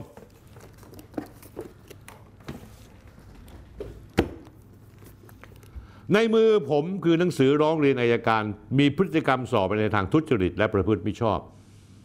ที่เจ้าหน้าที่ศูนย์ปราบปรามอาชญากรรมตำรวจภูธรภาค3ส่งเป็นหนังสือร้องเรียนถึงประธานกรรมการหน่วยการต่อต้านการทุจริตแห่งชาติที่เกี่ยวข้องคดีที่เชื่อมโยงไปยังเครือข่ายของเสียฟลุกมาวินเบทหรือนายเกียรติศักดิ์เจริญสุขลงวันที่5 ธันวาคม 2565มีรายละเอียดน่าสนใจมากแล้วผมจะมาเล่าให้ฟังทีหลังวันนี้ผมซ่อนเอาไว้อย่างดีเลยนะข้อมูลกับผมมีเป็นตั้งคุณแทนไทยถ้าเป็นวันธรรมดาแล้วคุณไม่มีเรื่องมีราวกับผมนี่นะแล้วคุณเป็นคนที่บริสุทธิ์ผุดผ่องผมจะเปิดข้อมูลผมเนี่ยให้คุณดูว่าผมซ่อนอะไรบางอย่างคุณแทนไทยครับผมอายุ76ปีผมมายืนวันนี้ได้ไม่ได้ยืนเพราะโชคช่วยนะเพราะผมตั้งใจทำงานและผมเกลียดความชั่วเกลียดชิบหายสรุปแล้วท่านผู้ชมครับกลับมาเรื่องอัยการสูงสุดกันต่อนี่แหละครับความบิดเบี้ยวของคนในกระบวนการยุติธรรมระดับกลางน้ำไม่ใช่เพียงแต่ผมนั่นได้ประสบกับตัวเองรุ่นน้องอสามชัญศรีวิชัยผมคุณชูวิทย์กมลวิสิทธิ์ในช่วงที่ผ่านมาถึงออกมาโพสต์หาความยุติธรรมจากคดีค้ามนุษย์ของเสียกำพลการต่อสู้กับความยุติธรรมนะเป็นยังไงท่านผู้ชมตำรวจคือต้นน้ำอัยการคือกลางน้ำศาลคือปลายน้ำเมื่อกระบวนการยุติธรรมไม่ให้ความเป็นธรรมไม่มีคุณธรรมประชาชนต้องลุกขึ้นไปต่อสู้ด้วยตัวเองอย่างปราศจากความกลัวสื่อมวลชนหลายๆฉบับก็ยังเก็บเงียบจนกระทั่งคุณชูวิทย์มาปลุกต่อมของความรักความเป็นธรรมขึ้นมาทุกคนก็เลยลุกขึ้นมารุมไล่ล่าหมา9888แต่หมา9888นั้นเป็นแค่เบี้ยตัวเล็กๆที่ใหญ่กว่านี้แม่งมีเยอะมากวันหลังผมจะมาเปิดเป็นคนๆไปผมในฐานะประชาชนจะขอใช้สิทธิ์ในการเรียกร้องความยุติธรรมให้กลับคืนสู่สังคมไม่ว่าการต่อสู้นี้จะนานและยากลำบากแค่ไหนผมเชื่อว่ามีคนจำนวนมากพร้อมจะร่วมสู้กับผมวันนี้ไปขอพบอัยการสูงสุดเพื่อยื่นหนังสือร้องเรียนถึงพฤติการของอัยการบางคนที่สั่งไม่ฟ้องและถอนหมายจับคดีค้ามนุษย์นี่คือข้อความของคุณชูวิทย์นะครับขัดต่อหลักเหตุผลและหลักกฎหมายแต่ไม่ขัดหลักการเงินยิ่งจ่ายมากโอกาสหลุดก็มากและเหมือนเคยไม่ได้เข้าพบแม้ว่าท่านจะนั่งอยู่ในห้องมีการประสานงานมาแล้วนี่คุณชูวิทย์พูดถึงท่านอัยการสูงสุดคนปัจจุบันท่านนารีตันเสถียร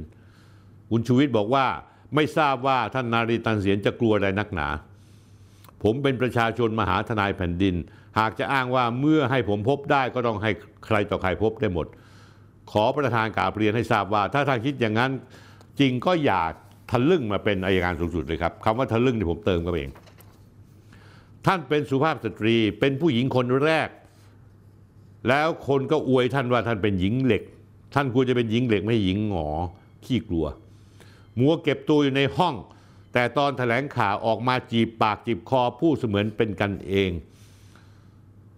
ท่านอัยการสูงสุดท่านนารีครับผู้หญิงคนแรกของกรมสำนักงานอัยการสูงสุดท่านจะอำนวยความยุติธรรมให้ชาวบ้านได้อย่างไรถ้าเท้าท่านไม่สัมผัสพื้นดินให้รู้ถึงรสชาติของความยุติธรรมที่ประชาชนอย่างผมได้รับความเท่าเทียมไม่เกิดเพราะมีอัยการบางคนรับผลประโยชน์ในการสั่งคดีไม่ฟ้องช่วยเหลือถอนหมายจับโดยคดียังไม่สิ้นสุดมีพยานเป็นอัยการด้วยกันยืนยันส่วนหลักฐานคือศาลคำพิพากษาศาลสูงที่วินิจฉัยกับให้ลงข้อหาค้ามนุษย์และบอกว่าที่ศาลชั้นต้นวินิจฉัยพาดพิงไปถึงจำเลยในคดีอื่นว่าบริสุทธิ์นั้นไม่ชอบเพราะจำเลยไม่อยู่ในคดีที่ตัวเองพิจารณาแต่อัยการเจ้ากรรมดันรีบฉวยโอกาสทองนำเอาคำพิพากษาศาลชั้นต้นที่วินิจฉัยว่าไม่ชอบไปขอถอนหมายจับและสั่งไม่ฟ้องจนกระบวนการถึงที่สุดคุณชูวิทย์พูดต่อนะครับปล่อยจำเลยลอยนวลทั้งที่เป็นเพียงศาลชั้นต้นและจำเลยยังหลบหนีคดีอยู่ต่อมามีการวิ่งเต้นอีกไม่ให้อัยการดีๆเขายื่นอุทธรณ์แต่ไปเจออัยการหญิงเจ้าของสำนวนไม่ยอมเอาด้วยยืนยันเจ้าของสำนวนเป็นผู้หญิงยืนยันขออุทธรณ์จนศาลอุทธรณ์ตัดสินลงโทษท่านนารีอัยการสูงสุดควรปรับปรุงพฤติกรรมและทัศนคติใหม่ให้สอดคล้องกับโลกปัจจุบันในการอำนวยความยุติธรรมให้เกิดขึ้นอย่างแท้จริงและให้เป็นผู้ยืนอยู่บนความถูกต้องตามหลักกฎหมายและเหตุผลท่านต้องปกป้องสถาบันอัยการของเราของท่านเองเอาอัยการไม่ดีออกปัดกวาดระบบยุติธรรมกลางน้ำซะถ้าเรื่องแค่นี้ท่านไม่กล้าทำอยู่ไปเปลืองเงินเดือนภาษีกรผมที่เอาไปให้ท่านลาออกไปดีกว่าครับท่านผู้ชมครับนี่แหละครับเส้นทางการต่อสู้เพื่อแสวงหาความยุติธรรมให้บ้านเมืองจากน้ำมือประชาชนคนธรรมดาอย่างผมคุณชูวิทย์ที่ไม่ต้องการเหรียญตราเหรียญกล้าหาญหรือคำเชื่อชูใดๆสิ่งเดียวที่พวกผมเรียกร้องและต้องการคือความเป็นธรรมและความยุติธรรมจากคนในกระบวนการยุติธรรมต้นน้ำตำรวจกลางน้ำอัยการและปลายน้ำคือศาลท่านผู้ชมครับผมจะเอาภาพที่ผมเคยเอาขึ้นให้ท่านดูยังพอจำแผนผังอันนี้ได้เมื่อวันรายการเมื่อ2 สัปดาห์แล้ววันศุกร์ที่3 กุมภาพันธ์ผมมาเปิดท่านผู้ชมได้เห็นเป็นบางส่วนสัปดาห์นี้ผมขยายภาพแผนผังอันนี้ให้ชัดเจนซึ่งท่านผู้ชมจะได้เห็นภาพใหญ่ว่าใครเป็นใคร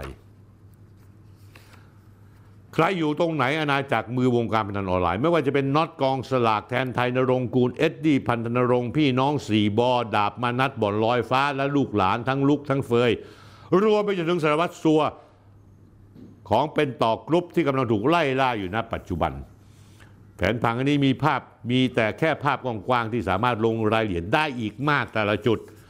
โดยผมสัญญาว่าจะเอาภาพรวมของผังอาณาจักรมืดวงการพนันออนไลน์มาเล่าให้ฟังว่าเหตุใดณวันนี้อาณาจักรของการพนันออนไลน์จึงเกิดแรงสั่นสะเทือนอย่างมากและต่อเนื่องยาวนานไปหลายเดือนแล้วตั้งแต่ปลายปี 2565 จนถึง 2566 ก็ยังไม่จบท่านผู้ชมครับจากนี้ไปจะมีแต่ความเข้มข้นไปเรื่อยๆเอาไว้สุขหน้าเราพบกันนะครับท่านผู้ชมรับรองว่าพี่ชูวิทย์ของผมเอาไม้เคาะกะลาเล่าให้ฟังว่าเกิดอะไรขึ้นผมมีหน้าที่อย่างเดียวคือขุดเจาะลึกของคนบางคนที่พี่ชูวิทย์ของผมนี่เคาะกะลาไว้เอามาเปิดเผยให้ดูแล้วผมหวังว่าคงไม่มีใครกล้าฟ้องศาลแพ่งอีกนะเพื่อขอคุ้มครองชั่วคราวฉุกเฉินไม่ให้ผมพูดถึงขอให้รู้ว่าผมสู้ยิบตาในเรื่องนี้ผมไม่เคยกลัวใครให้ตายหาผมไม่เคยกลัวคุณแทนไทยแสดงว่าคุณเนี่ยไม่รู้จักผมเลยคุณมันเด็กน้อยจริงๆแล้วคุณลืมตัวแล้วหลงตัวคุณนึกว่าคุณมีเงินคุณอาจจะซื้ออัยการบางคนได้ซื้อตำรวจบางคนได้แต่คุณซื้อผมไม่ได้หรอกคุณแทนไทยผมมีเบื้องหลังมีคนขนเงินให้ผม10 ล้าน อย่าให้ผมเอ่ยชื่อเลยว่าใครแล้วผมไล่แม่งออกไปจากออฟฟิศผมคุณอยากรู้ไหมวันหลังผมจะเปิดให้ดูเพราะคนที่โทรศัพท์มาบอกผมว่ามีเงิน10ล้านรออยู่ข้างนอกพร้อมจะเข้ามาให้นั้นเผอิญเป็นตำรวจที่รู้จักกับแวดวงพนันออนไลน์ดีสวัสดีครับท่านผู้ชมครับไว้เจอกันศุกร์หน้า